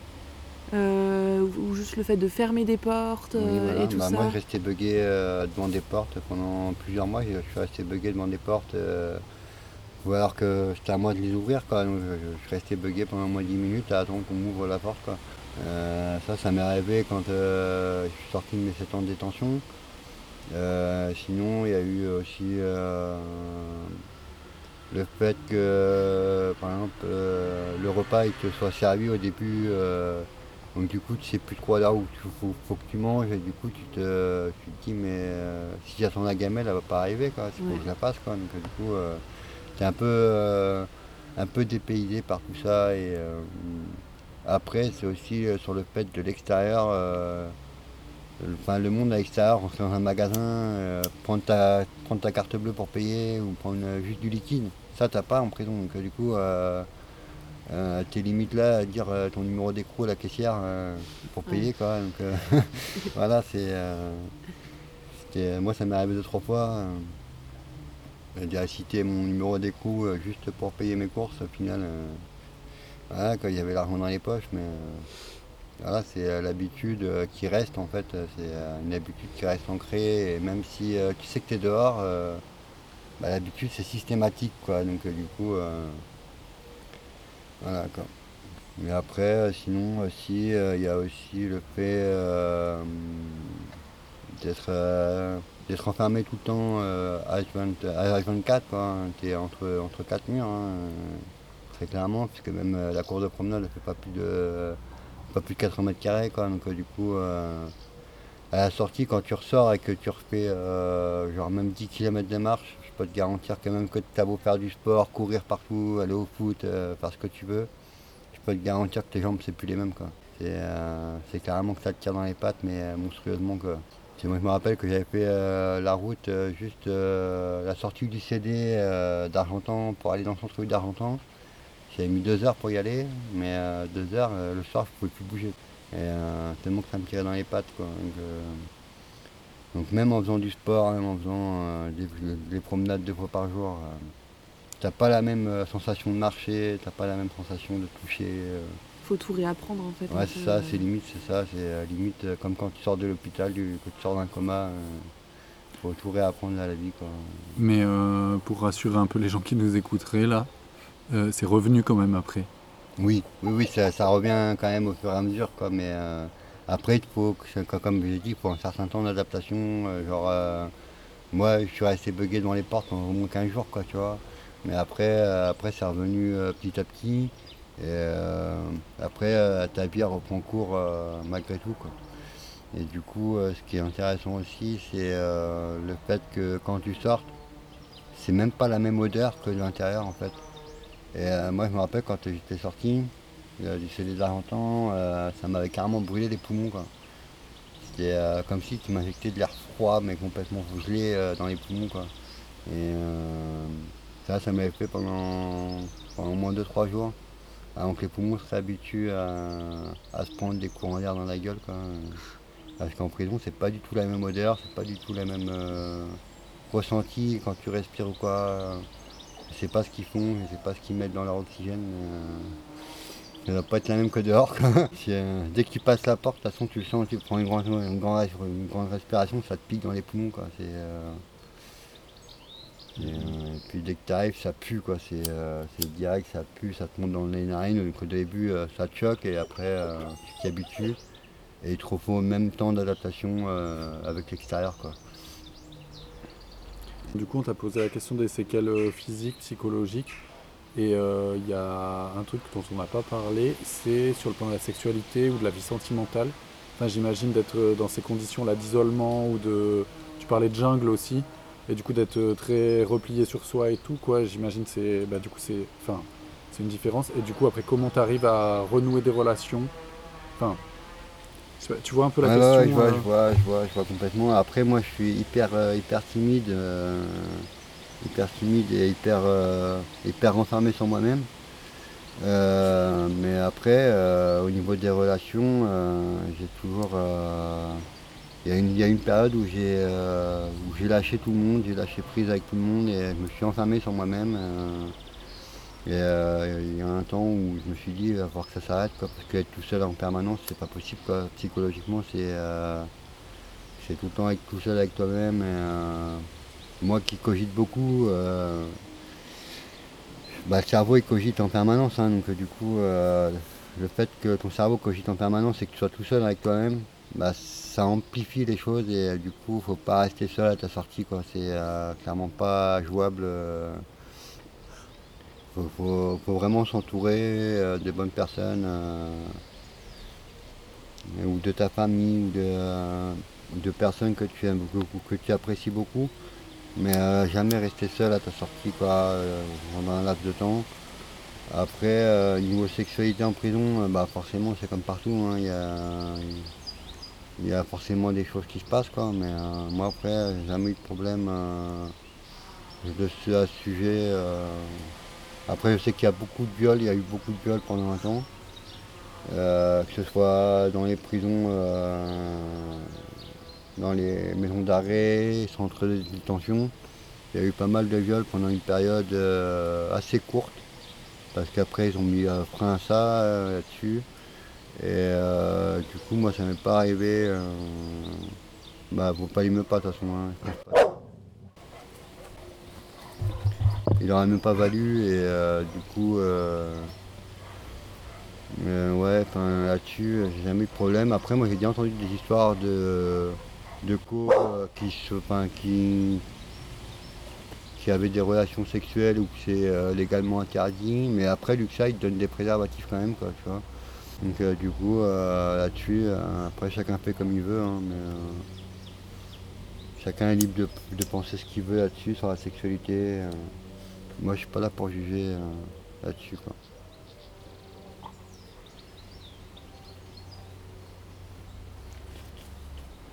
Et comment la, la menace de l'enfermement qui pèse toujours sur toi à des moments, euh, comment ça influence tes choix de vie ou ta vie de manière générale? Bah, c'est simple, je vis un peu au jour le jour. Euh, J'essaye d'esquiver euh, tout contrôle de, gendarmerie ou autre. Sur le fait que euh, y ait. bah, j'ai encore 8 mois à faire, hein, de toute façon. ça, je, je- je ferai un jour. Mais le plus tard sera le mieux, quoi, parce que je viens de sortir et j'ai envie de profiter aussi de, de l'été dehors, euh, tranquille. Je voulais profiter de ma sortie aussi euh, de profiter des, des personnes qui m'ont soutenu à un moment ou à un autre de, ma détention. Euh, aller les voir, euh, passer les voir ou quoi. Et, et après, ouais, c'est sûr que la sortie n'est jamais facile, mais euh, on se réadapte très très vite quoi, euh, en fonction de, en fonction de tes capacités, de ta motivation aussi quoi. Parce que si tu es là juste en mode euh, ah je me suis fait enfermer, j'ai rien fait j'ai rien fait pour être enfermé, si tu es dans, cette- dans cet état d'esprit là, tu n'avanceras jamais quoi. Ok, ok, je me suis fait enfermer, ok, bah j'assume, j'ai fait des conneries, bah voilà, j'assume, mais euh, je me suis fait enfermer. Après, moi ça n'a jamais euh, joué sur mon sur mon côté euh, où, euh, où je suis militant dehors, militant dedans. Au contraire, ça m'a bien aidé d'être militant, d'avoir rencontré les bonnes personnes avant de tomber. Parce que, mine de rien, dans les, dans, les, dans les réseaux militants, il y a quand même beaucoup d'entraide là-dessus, il y a beaucoup de, de parlementaires sur ce sujet. Donc du coup, avant même de savoir, avant même de tomber en prison, je savais déjà à quoi m'attendre. Donc euh, après, euh, à partir de là, j'en ai fait, euh, ai fait une force. Quoi. Donc du coup, c'est comme si j'étais jamais tombé en tant que primaire. Au niveau psychologiquement, moi on m'en a tellement parlé. dans ma famille, ils ont tellement fait de prison aussi que voilà, j'allais au paravoir, je ramenais, déjà du shit à mes darons, à mon daron, donc du coup, moi ça m'a jamais choqué quoi. Enfin, ça m'a jamais choqué la prison plus que ça quoi. On arrive sur la dernière question. Du coup, euh, ben, nous, à Casse-Muraille, on voit la prison et la répression en général comme des outils de pouvoir au service des États, quels qu'ils soient. Et du coup, on voulait te demander, te poser la question de comment toi tu vois ce pouvoir d'enfermement. Eh bah, c'est toujours pour. euh, parce qu'on on dit qu'un détenu euh, coûte un certain coût à la journée.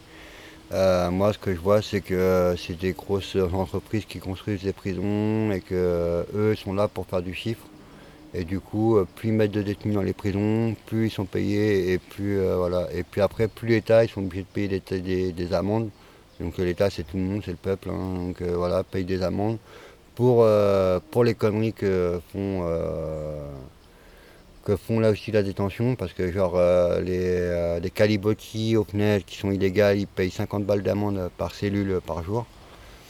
Euh, Il y a aussi le fait que euh, aussi, euh, les matelas au sol, donc ça forcément ils se prennent des amendes aussi. Euh, Il y a beaucoup d'amendements euh, où l'État paye aussi à, ces groupes-là. euh, et du coup, s'enrichissent plus. Donc, euh, du coup, plus ils mettent de détenus dans leur prison, plus, euh, plus ils sont payés et plus ils sont, plus ils sont contents. Quoi. Et euh, moins ils ont de détenus, moins ils, ont, euh, moins ils sont contents. Et du coup, plus ils essayent de faire de la répression pour. euh, pour euh, voilà quoi. Pour préciser, euh, les amendes dont tu parles, c'est la Cour européenne des droits de l'homme du coup qui condamne euh, l'État a payé des amendes pour ces trucs. Oui, c'est ça. C'est ça. C'est euh, cette partie-là, ouais.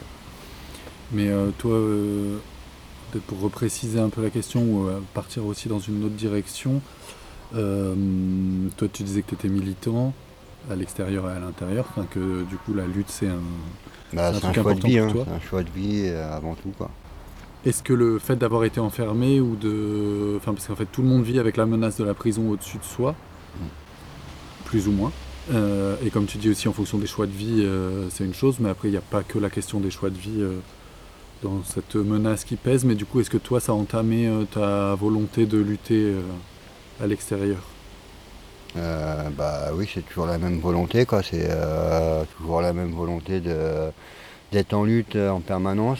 Là, je fais juste une petite pause, euh, histoire de me reprendre quand même en main aussi, et pas d'être assisté par les copains en permanence, quoi. Sur le plan financier, quand tu ressors, bah t'es vidé, hein. c'est, carrément ça, hein. ils te vident les poches jusqu'au dernier centime, et après, une fois que t'as plus rien, bah vas-y, dégage, hein. c'est limite ça, quoi. Et du coup, euh, bah, faut que je me repasse aussi au niveau santé parce que euh, pour avoir accès au parloir, euh, faut le vaccin Covid. J'ai eu les trois doses vaccin et Covid et du coup, le fait d'avoir eu ces trois doses-là, je me sens un peu plus fatigué qu'avant et j'ai trop de mal à récupérer au niveau du cardio, quoi. Donc du coup, il va falloir que je trouve une solution aussi euh, point de vue santé, que je me fasse aussi opérer du dos et que euh, ouais, pour mieux repartir après, quoi, pour mieux rebondir. Mais après, euh, tout ça, ça va se faire dans les prochains mois, dans les prochaines années, quoi. Donc du coup, je vais attendre aussi un peu, je vais profiter de ma sortie.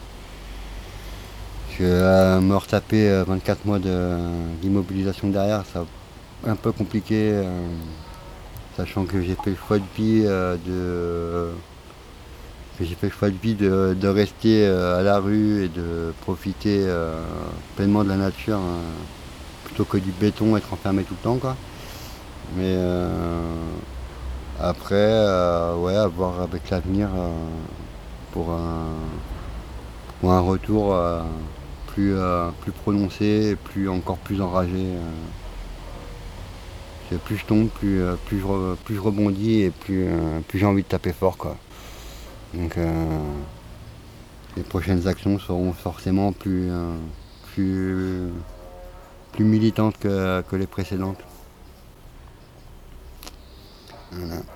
En tout cas, euh, bah, merci. Euh, Bah, merci euh, d'avoir euh, pris le temps de répondre à ces questions. Merci de témoigner.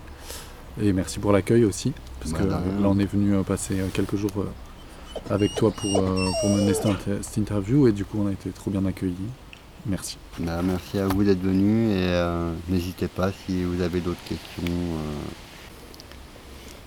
Est-ce que tu as une musique que tu voudrais qu'on mette dans le montage? Euh, une musique dans le montage. Euh, du Scarlord, ouais. Je sais que ça fait péter les plombs aux gens, ça, Scarlord. donc du coup. euh, ouais, Scarlord. du- Ouais. Comment t'écris? Euh, S C A R L X R D. You're too blind to see! Pas moi qui ferai le It's montage. better than the prison for the damned! Go ahead and break your blind with all your soul confined like they won't take your life! Go ahead and break your breath with all your soul confined like they don't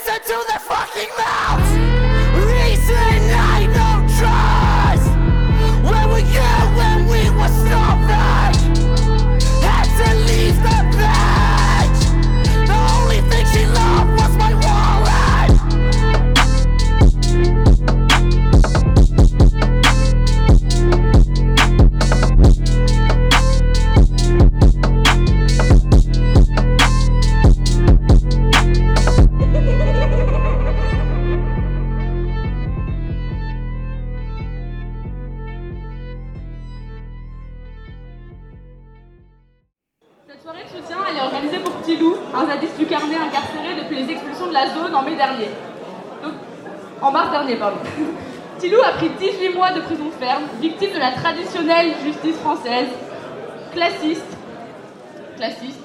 La ZAD, elle avait permis de mettre le projet en pause pendant quasiment un an. Aujourd'hui, la ZAD, elle est expulsée, mais le projet, il n'est pas abandonné, il est juste reporté. Euh, en gros, euh, c'est une zone qui doit être bétonnée pour un parc éco-technologique. Je pense que pas besoin de dire euh, pourquoi c'est de la merde un parc éco-technologique qui bétonne 400 hectares en bord de Loire. On reste vigilante et prête à y retourner pour défendre un carnet libre et sauvage. Parce que c'est vrai que ouais, c'était plutôt chouette de vivre là-bas pendant 8 mois, même si on s'est tapé l'hiver, que tout n'était pas parfait, qu'on n'a jamais vu le printemps. Mais c'était un lieu qui a rassemblé des copains trop cool, qui nous a permis d'inventer plein de manières de vivre et de lutter ensemble. Sauf que le 23 mars, il y a eu l'expulse, il y a eu l'arrestation de Tilou, il y a eu des procès, et qui sont encore à venir, et des enquêtes qui ont été ouvertes. La thune de concert, elle va servir à amortir les dépenses pour les copains. Même si la ZAD est expulsée, le carnet il vit encore. Ses habitants, ses humaines et ses humaines, ils sont pas prêts à se taire. Et nous sommes toutes les enfants du carnet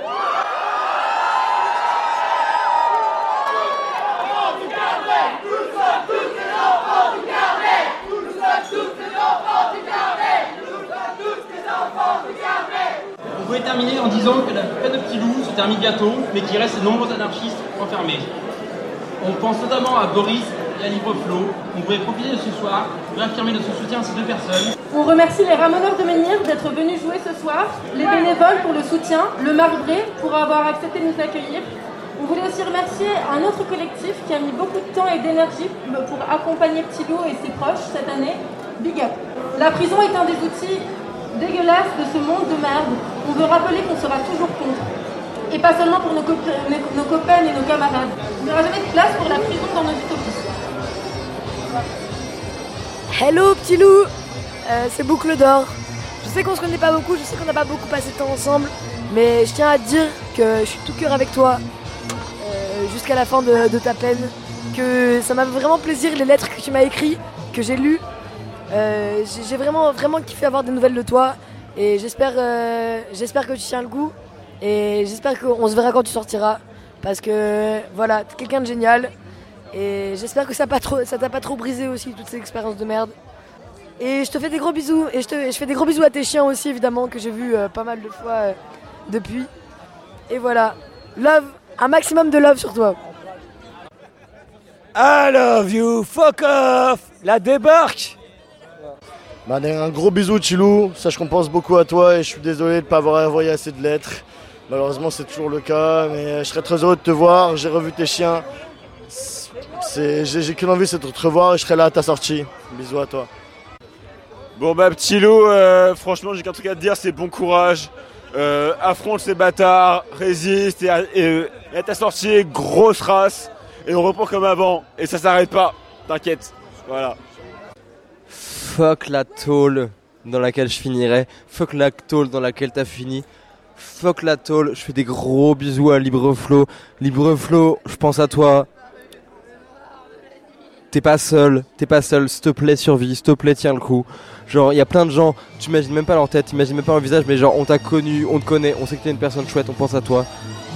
Et pas que Libreflow et même tous les autres et tous les gens enfermés. Genre il y a plein de gens, ils s'endorment et genre avant leur cauchemar ils pensent à vous et ils, pensent à ce que vous vivez et ils pensent à vos familles et ils pensent aux gens qui tiennent à vous et genre ouais vous êtes pas seul genre vraiment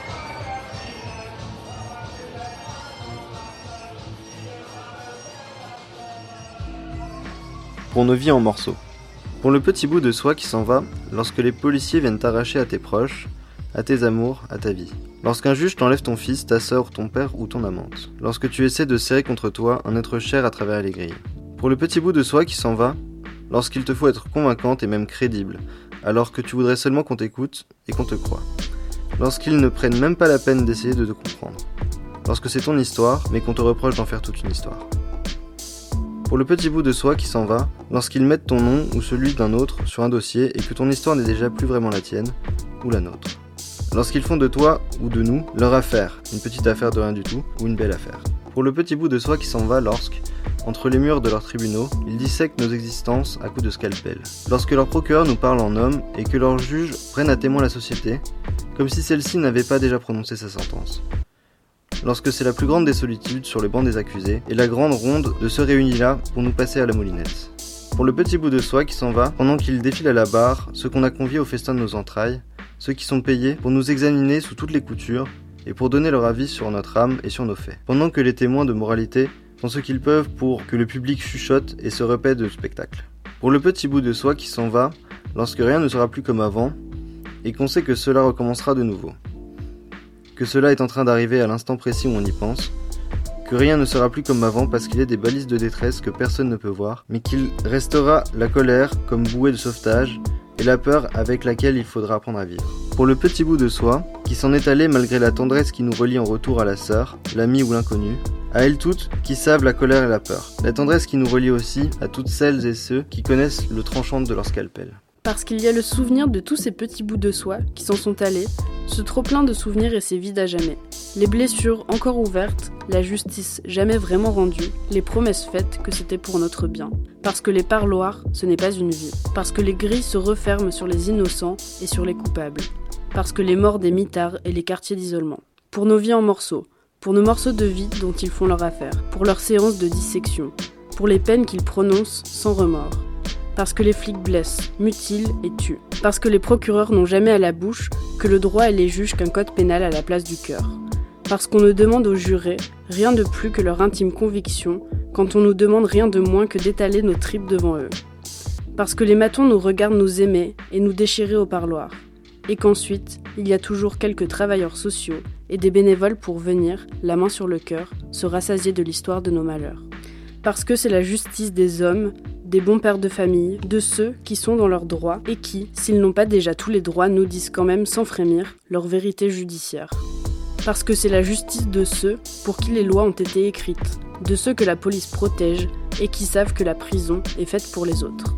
Parce qu'ils se servent de nos blessures et de nos corps comme un étendard, là-bas pour leur guerre et leur mission de civilisation, ici pour désigner et punir leurs monstres, leurs pauvres, leurs arabes, leurs noirs parce qu'ils nous reprochaient de parler et qu'aujourd'hui, ils nous reprochent encore de nous taire ou de ne pas parler comme il le faudrait, puisque lorsqu'ils rendent justice, c'est un dossier qu'ils referment. C'est comme le mot fin, prononcé après une histoire un peu triste. Un œil pour un œil, sa peine pour ma peine. Parce que leur justice, c'est leur lot de consolation pour notre impuissance organisée.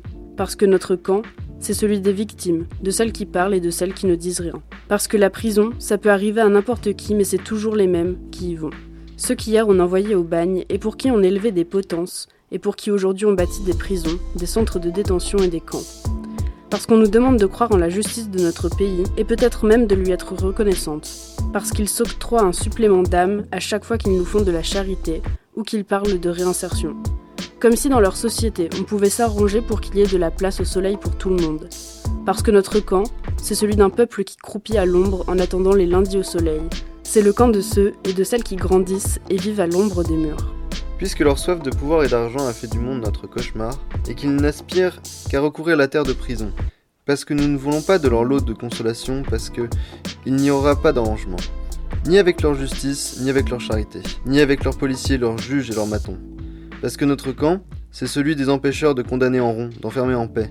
C'est celui de celles et ceux qui rêvent d'un monde sans commissariat, ni tribunaux, ni prison. Prendre le parti de notre camp, c'est ouvrir des brèches dans leurs murs et construire des solidarités avec ceux et celles qui luttent, dedans et dehors, et avec ceux et celles qui n'ont parfois plus la force de se battre. Prendre le parti de notre camp, c'est tenir tête à leur chimère d'une police qui nous protège et d'une justice qui pourrait être juste. Prendre le parti de notre camp, c'est refuser qu'on punisse au nom de notre émancipation. Parce que ni le racisme, ni le capitalisme, ni le patriarcat n'ont jamais tremblé devant leurs tribunaux et leurs prisons. Prendre le parti de notre camp, c'est faire front avec ceux et celles qui attaquent, parce que leurs murs ne tomberont pas tout seuls et qu'il faut souffler sur la braise pour que l'incendie se propage. Prendre le parti de notre camp, c'est s'engager sur le chemin de l'abolition de leur prison et de leur justice. Un chemin dont la destination est encore incertaine.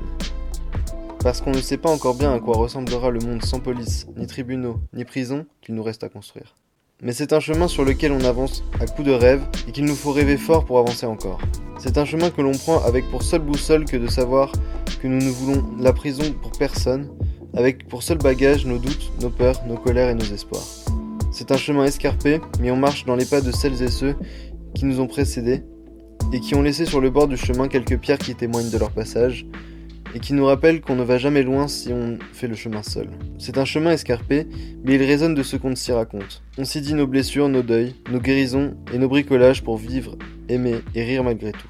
Sur le chemin de l'abolition, nous parvient le brouhaha des sarcasmes de ceux qui croient qu'il en a toujours été ainsi, de ceux qui espèrent qu'il en sera toujours ainsi, car ils ont encore quelque chose à gagner ou à sauver, et de ceux qui nous accusent de naïveté, alors qu'ils trouvent si pratique de faire comme s'il n'y avait toujours que des victimes et que des coupables. Le brouhaha que font aussi ceux qui se moquent de nos rêves, alors que les leurs sont remplis de prisons et de miradors, de nos gestes épluchés par des caméras de surveillance, et de nos chevilles et de nos poignets entourés de bracelets électroniques. Sur le chemin de l'abolition, on avance rempli par nos doutes, nos peurs, nos colères et nos espoirs, hantés par le souvenir du froid des grilles, de nos défaites, de nos entrailles hurlantes sous leur scalpel, et par le sentiment que l'histoire marche parfois contre nous. Habités par le vide, laissés par ceux et celles qui nous ont laissé continuer seuls le chemin, mais habités aussi par la chaleur de nos rêves et les brûlures laissées par l'espérance. Car un soir viendra où on dansera sur les cendres de leurs commissariats, de leurs tribunaux et de leurs prisons. Et puis arrivera enfin le jour où on visitera les ruines de leur monde en frissonnant tristement à la pensée des temps anciens. Au milieu des tournesols qui auront poussé dans les anciennes cours de promenade, dans la poussière qui aura recouvert leurs registres, leurs menottes et leurs clés. On honorera ceux et celles qui ont souffert entre les murs de leur prison et le courage de ceux et celles qui les ont fait tomber. On s'y recueillera et on se souviendra de nos malheurs et de nos larmes, mais aussi de nos bonheurs volés à tous les enfermeurs. Extrait du livre Crime et peine, Penser l'abolitionnisme pénal de Gwenola Ricordo. En soutien à toutes les victimes de l'autoritarisme de l'État, crève la tôle Ouais, petit loup, je te soutiens de tout mon cœur et là on est un super de concert de soutien pour toi. Voilà, des gros bisous. Et ben moi, petit loup, je voulais dire la même chose. euh, je te soutiens euh, de ouf. Je veux vraiment, genre, toute ma tête pense à toi et euh, j'ai hâte à ce que tu sortes et j'ai hâte à ce que tu sois relibre et, euh, et nique les keufs et nique la prison et à mort l'État. Bisous. Avec le pote, on est pressé de revenir te casser les oreilles en haut des chicanes. Des gros bisous et plein de trompettes. Salut petit loup. C'est euh, c'est un peu bizarre parce que enfin on, on se connaît pas trop et genre on s'est juste croisés, je pense que tu te rappelles pas de moi, moi je me rappelle pas trop de toi. Pourtant euh, depuis un an genre euh, bah t'es présent dans nos vies quoi. J'espère que ça va bien. Mais je t'envoie bien du courage. Je pense beaucoup à la prison. Parce que j'ai l'impression que mais pas et ce qu'on fait va m'y mener. Je pense beaucoup à toi. T'as beau être enfermé, tu nous as grave appris un truc, notamment euh, sur l'anticipé euh, de voir la relation avec les chiens, ça m'a aussi ouvert les yeux sur euh, plein de relations que j'avais avec les animaux non humains. Mais je voulais t'en parler. Elle s'appelle Bira.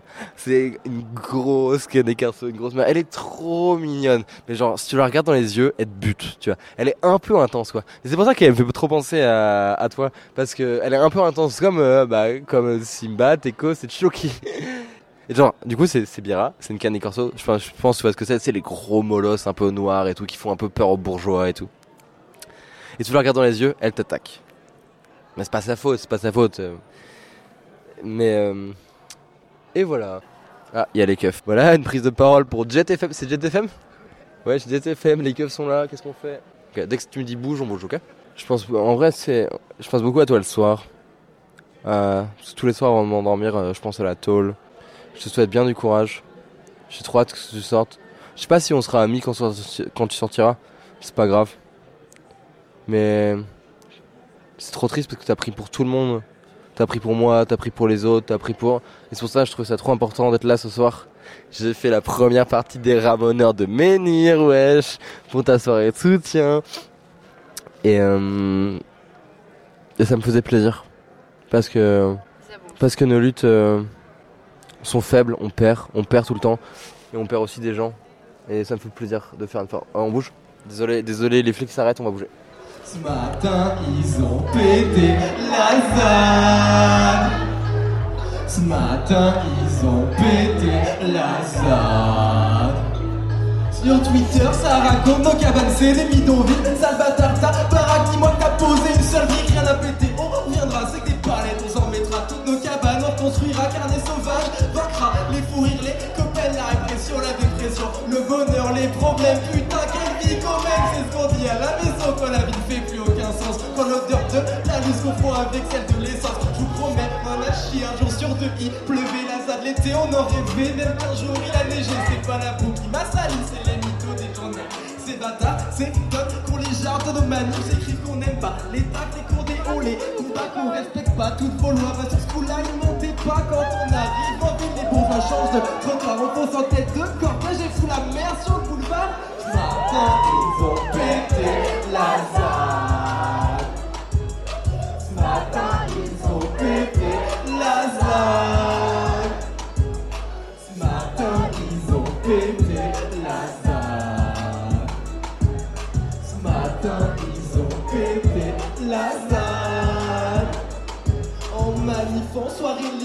incontrôlable. Coquetamine, canette au carnet, c'est. Et j'ai pour planer tous les jours. Je vois pas d'issue de secours. On a déjà repéré le parcours à l'ouest oral. Et foutu. L'hélico, nous surveillé à cocotte. On a la haine, mélange d'alcoolisme et cuisine. Check la bus sur la crève l'ADN, vive les bêtises. On se maton, putain de procès pour les copains qui frôlent la tôle pour vol de. Ils ont pour vol de ski en réunion. Pour les copains qui frôlent la tôle pour vol de tôle. Pour celles qui la prison pour vol de ski en réunion. Ça crève l'état et les matons de mauvaise fréquentation. Volent tout ce qu'elles peuvent, soit ta maison. Ils se font cramer à des gâteaux pour mon crew 1. Ça va de vie récupérable pour les cagoules de la zone. Mais jamais pour les virils. De tout ça, je conserve la haine des réunions. Des traces de feu sur camion. Et la peur, l'agression, jour du départ. Arme blanchie des noirs. Je mettre les problèmes au placard. On n'oublie pas, on pardonne pas. Ce matin, ils ont pété la ZAD. Ce matin, j'avoue plus trop d'espoir. J'ai pas quitté la zone.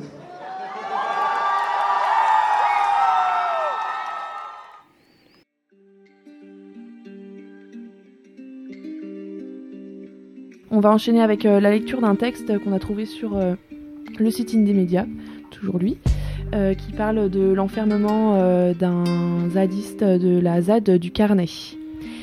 Alors, le titre État policier et justice de classe, un zadiste du carnet prisonnier politique. Alors, petite étoile pour commencer. On pense que tous les prisonniers et tous les procès sont politiques, mais on veut dire ici que c'est explicitement à cause de ces idées politiques que notre pote a été condamné. Ça, c'était la petite étoile avant de commencer le texte. Ce texte est un témoignage de quelques zadistes du carnet après le procès d'un de leurs potes. Il est à partager autant que possible. C'est bien pour ça qu'on le lit à la radio. Depuis maintenant plus d'un mois, notre ami Petit Loup est en prison. Il a pris 18 mois ferme pour avoir brisé la vitre d'une voiture de la gendarmerie. Plus que l'acte, c'est la personne qui a été jugée. Parce qu'elle refuse de correspondre aux critères de bienséance de cette société, qu'elle vomit et qu'on vomit aussi d'ailleurs, qu'on vomit aussi d'ailleurs cette société. Avec beaucoup de rage et d'amertume, nous voulons revenir sur son procès et témoigner de la violence répressive qui s'est abattue sur lui et sur celles et ceux qui sont venus le soutenir. Nous savons depuis longtemps que la justice et la police sont les complices d'une même association de malfaiteurs, mais nous sommes quand même choqués par ce qui s'est passé devant le tribunal de Saint-Nazaire le, le 12 avril 2021. Procès politique, surveillé et filtré par la police, matraquage, gazage, gazage et tabassage gratuit des soutiens. «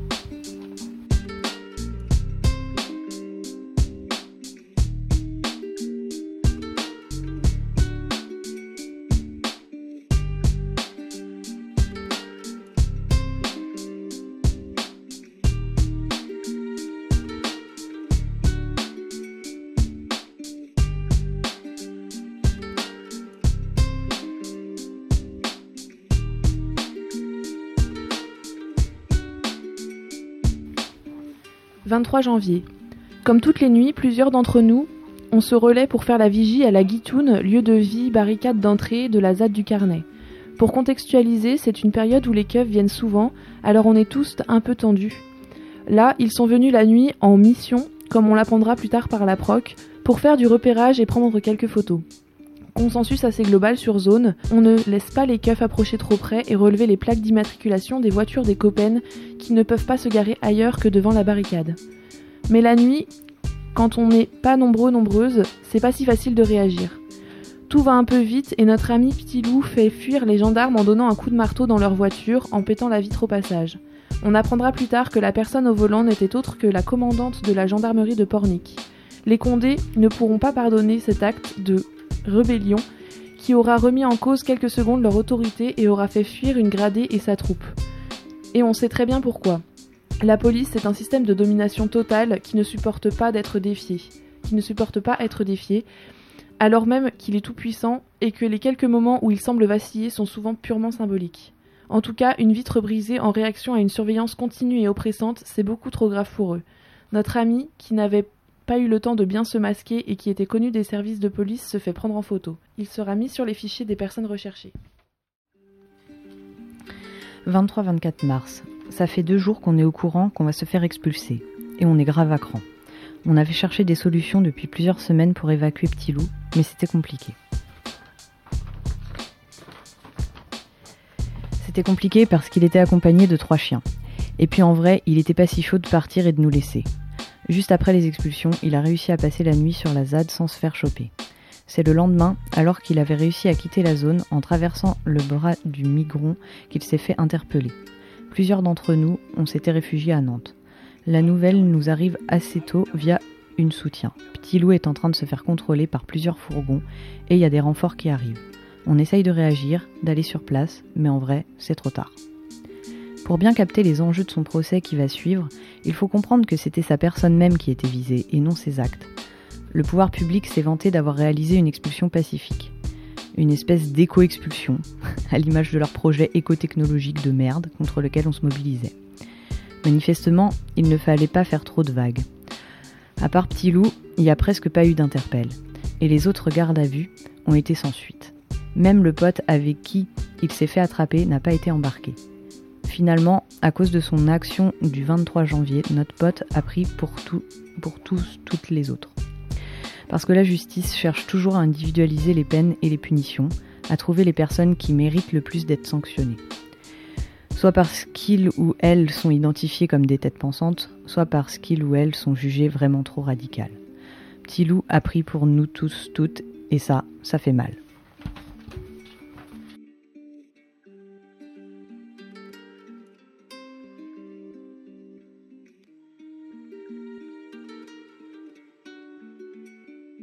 Après une journée en garde à vue, il passe au tribunal.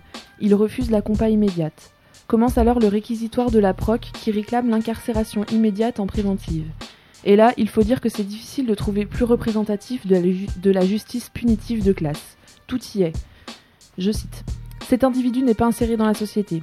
Il n'a pas de logement, mais seulement une adresse où il va chercher son RSA. Pas de travail non plus. Il déteste l'État et la police. Il a un casier long comme le bras. Tout ça justifie, d'après la PROC, la nécessité de l'enfermer. À nouveau, un peu de contexte. On est quelques zadistes dans la salle d'audience, mais il y a aussi beaucoup de gendarmes et on les voit sourire puis se foutre de notre gueule pendant le délibéré. C'est vrai que c'est rigolo de voir quelqu'un de pas inséré dans la société se faire piétiner, humilier et, anéant- et anéantir par une bourgeoise qui va rentrer chez elle après avoir fini sa journée de boulot, sa journée au boulot, c'est-à-dire après avoir envoyé en zonze des jantes qui ne, qui ne sont pas des bourgeois bourgeoises. On se marre bien au tribunal. Le but, c'est pas de faire de ce texte une propagande anarchiste, mais quand même, il y a quelques trucs à dire. Malgré la pluralité des horizons politiques sur la ZAD, il y avait plusieurs personnes qui n'avaient pas de logement, pas de taf, et surtout qui détestaient l'État et la police. C'est même plutôt revendiqué. Pour certains, certaines par choix, pour d'autres par contrainte, on était plein à pas être inséré dans la société. Et on a passé du temps, comme sur d'autres lieux d'occupation, à se questionner sur nos rapports à la propriété et au loyer, à l'emploi et au salaire, et à essayer d'imaginer d'autres imaginaires. Encore une fois, ça fait mal parce que Petit Loup a pris pour nous toutes et tous, et aussi pour nos idéaux. Après le délibéré, la sanction. Prison préventive jusqu'au procès le 12 avril. Les commentaires de la juge ne sont pas mieux que ceux de la proc, même s'ils sont exprimés avec le sourire mielleux de la justice. Est-ce que vous fumez vraiment 30 joints par jour? Vous y voyez encore clair le soir? Nouvelles humiliations en prétextant de vouloir lui rendre la vie moins difficile en prison. La vie moins difficile en prison, la bonne blague. Par contre, quand elle demande à Petit Loup s'il pense avoir des problèmes avec les autres détenus au centre pénitentiaire de Nantes et qu'il répond ça va pas le faire, elle s'en fout complètement. Elle lui dit qu'elle n'a pas compris ce qu'il a dit et elle ne lui donne pas l'occasion de répéter. Merci pour la bienveillance. Il faut dire que c'est le d'entre nous qui était déjà dans la salle l'avait vu juste avant, l'avait vu juste avant condamner des personnes à du ferme sans même sourciller, alors que les gens en question éclataient en sanglots en constatant leur vie brisée. On repart toutes et tous carrément sonnés en se demandant comment on pourrait aider à préparer le procès trois semaines plus tard. 12 avril. La journée va être longue. La justice est bien organisée. Il y a cinq convocations liées au carnet le même jour, dont le procès de Petit Loup à 14h. Avant ça, il y a plusieurs copains qui passent devant le délégué du proc pour d'autres affaires. Du coup, on est plusieurs à se pointer devant le tribunal dès le matin. On le remarque pas tout de suite, mais même si on s'en doutait, mais il y a des flics en civil qui nous prennent en photo. On se faisait pas trop d'illusions et on savait qu'ils allaient nous faire chier, mais on s'attendait pas à ce- à ce qui allait suivre. On s'imaginait quand même que la police allait faire semblant de ne pas être une milice politique devant un palais de justice. Parfois on est naïf. Le fourgon pénitentiaire arrive. On espère que Petit Loup nous voit derrière les vitres teintées. Nous, on peut pas le voir, alors on crie un peu. On veut rentrer dans la salle d'audience. Normalement, il devrait y avoir le droit. Mais bon, on est zadistes et eux, ils ont des excuses bien pratiques avec le Covid. Ils nous ont vus manger des sandwichs et nous faire des câlins. On n'est pas des personnes assez responsables, clairement. Pour être sûr qu'on rentre pas, il y a trois flics qui protègent l'entrée du tribunal et qui ne laissent entrer que les gens gentes que ou elles ont une convocation ou pas trop une gueule de marginal. Et puis on finit par repérer la banalisée qui nous filme. On n'ose pas trop s'isoler non plus parce qu'un pote a croisé des flics qui lui ont fait un signe amical en passant la main devant le cou en mode t'es mort mec.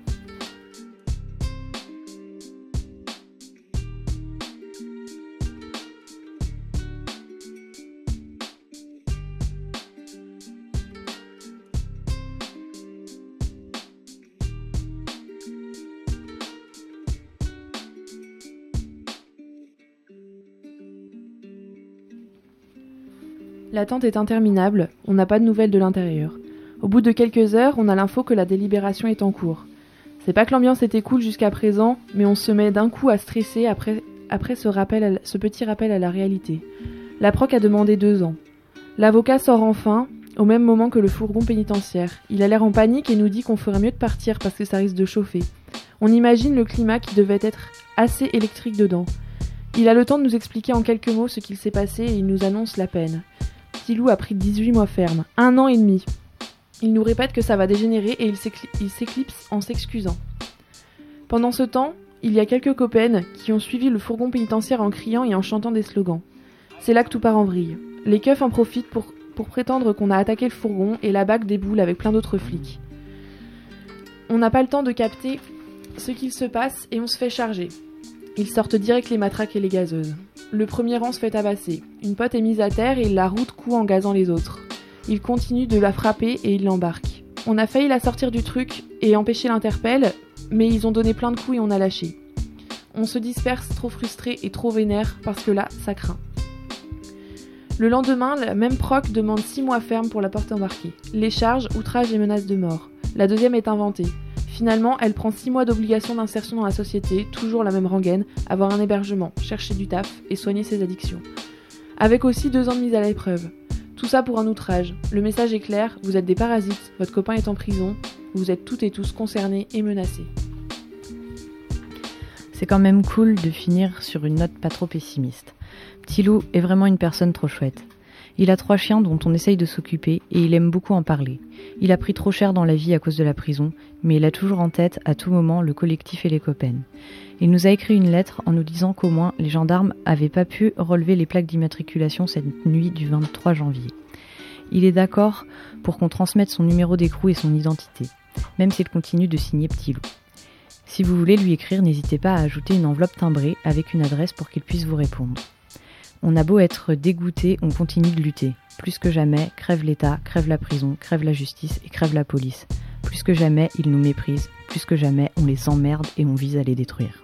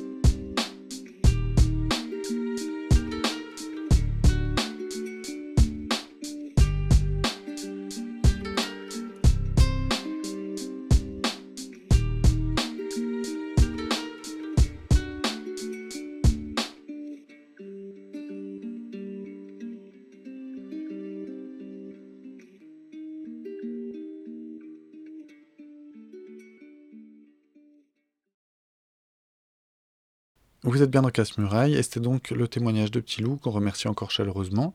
Et Flo aussi, euh, ben, on te remercie pour euh, avoir participé à nous accueillir comme ça pour réaliser cette interview.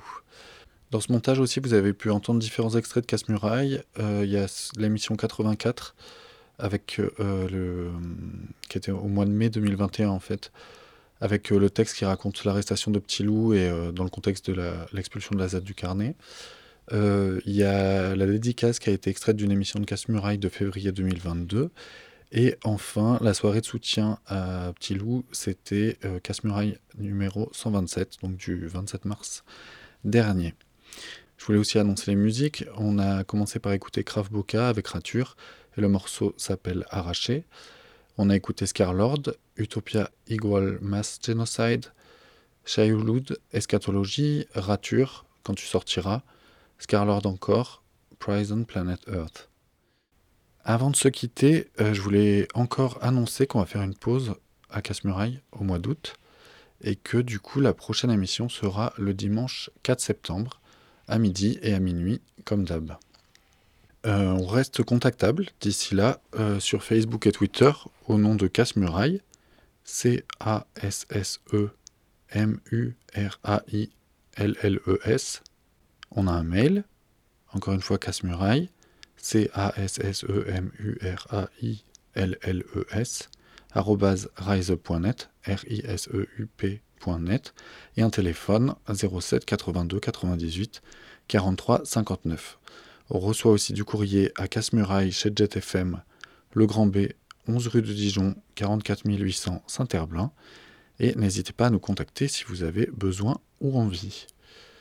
Euh, pour finir, je voudrais euh, souhaiter, au nom de l'équipe aussi bien sûr, euh, plein de force et de courage à chaque personne enfermée, ainsi qu'à tous les proches qui vivent l'enfermement et le contrôle à leur manière et depuis l'extérieur.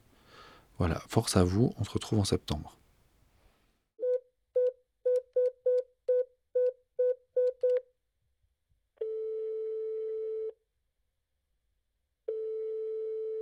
Vous êtes bien sur le répondeur de Casse-muraille Casse, casse-muraille Casse-muraille Merci de laisser un message après le bip sonore. Avec le micro, je brise le silence. Salut, c'est Casse-Muraille, une émission de messagerie destinée aux détenus et leurs proches. Et c'est tous les dimanches sur JetFM 91.2 de midi à 13h. J'avais déjà un peu de mal à t'écrire. Comment décrire ma honte d'être dehors Surtout quand tu me sors. Ça va, je vois que t'es en forme. Alors que je pense à toi derrière des barreaux qui endorment. Salut, c'est pour vous dire que le numéro pour appeler Casse-Muraille, c'est 07 82 98 43 59. Vous pouvez laisser un message ou appeler en direct. de toi, j'ai besoin de ta force et de ton soutien. Attention, avec casse-muraille, ah, les briques faut les enlever. Pousse les briques, les murs s'écroulent. Casse-muraille, casse, casse-muraille, casse-muraille. Vous avez eu nouveau message.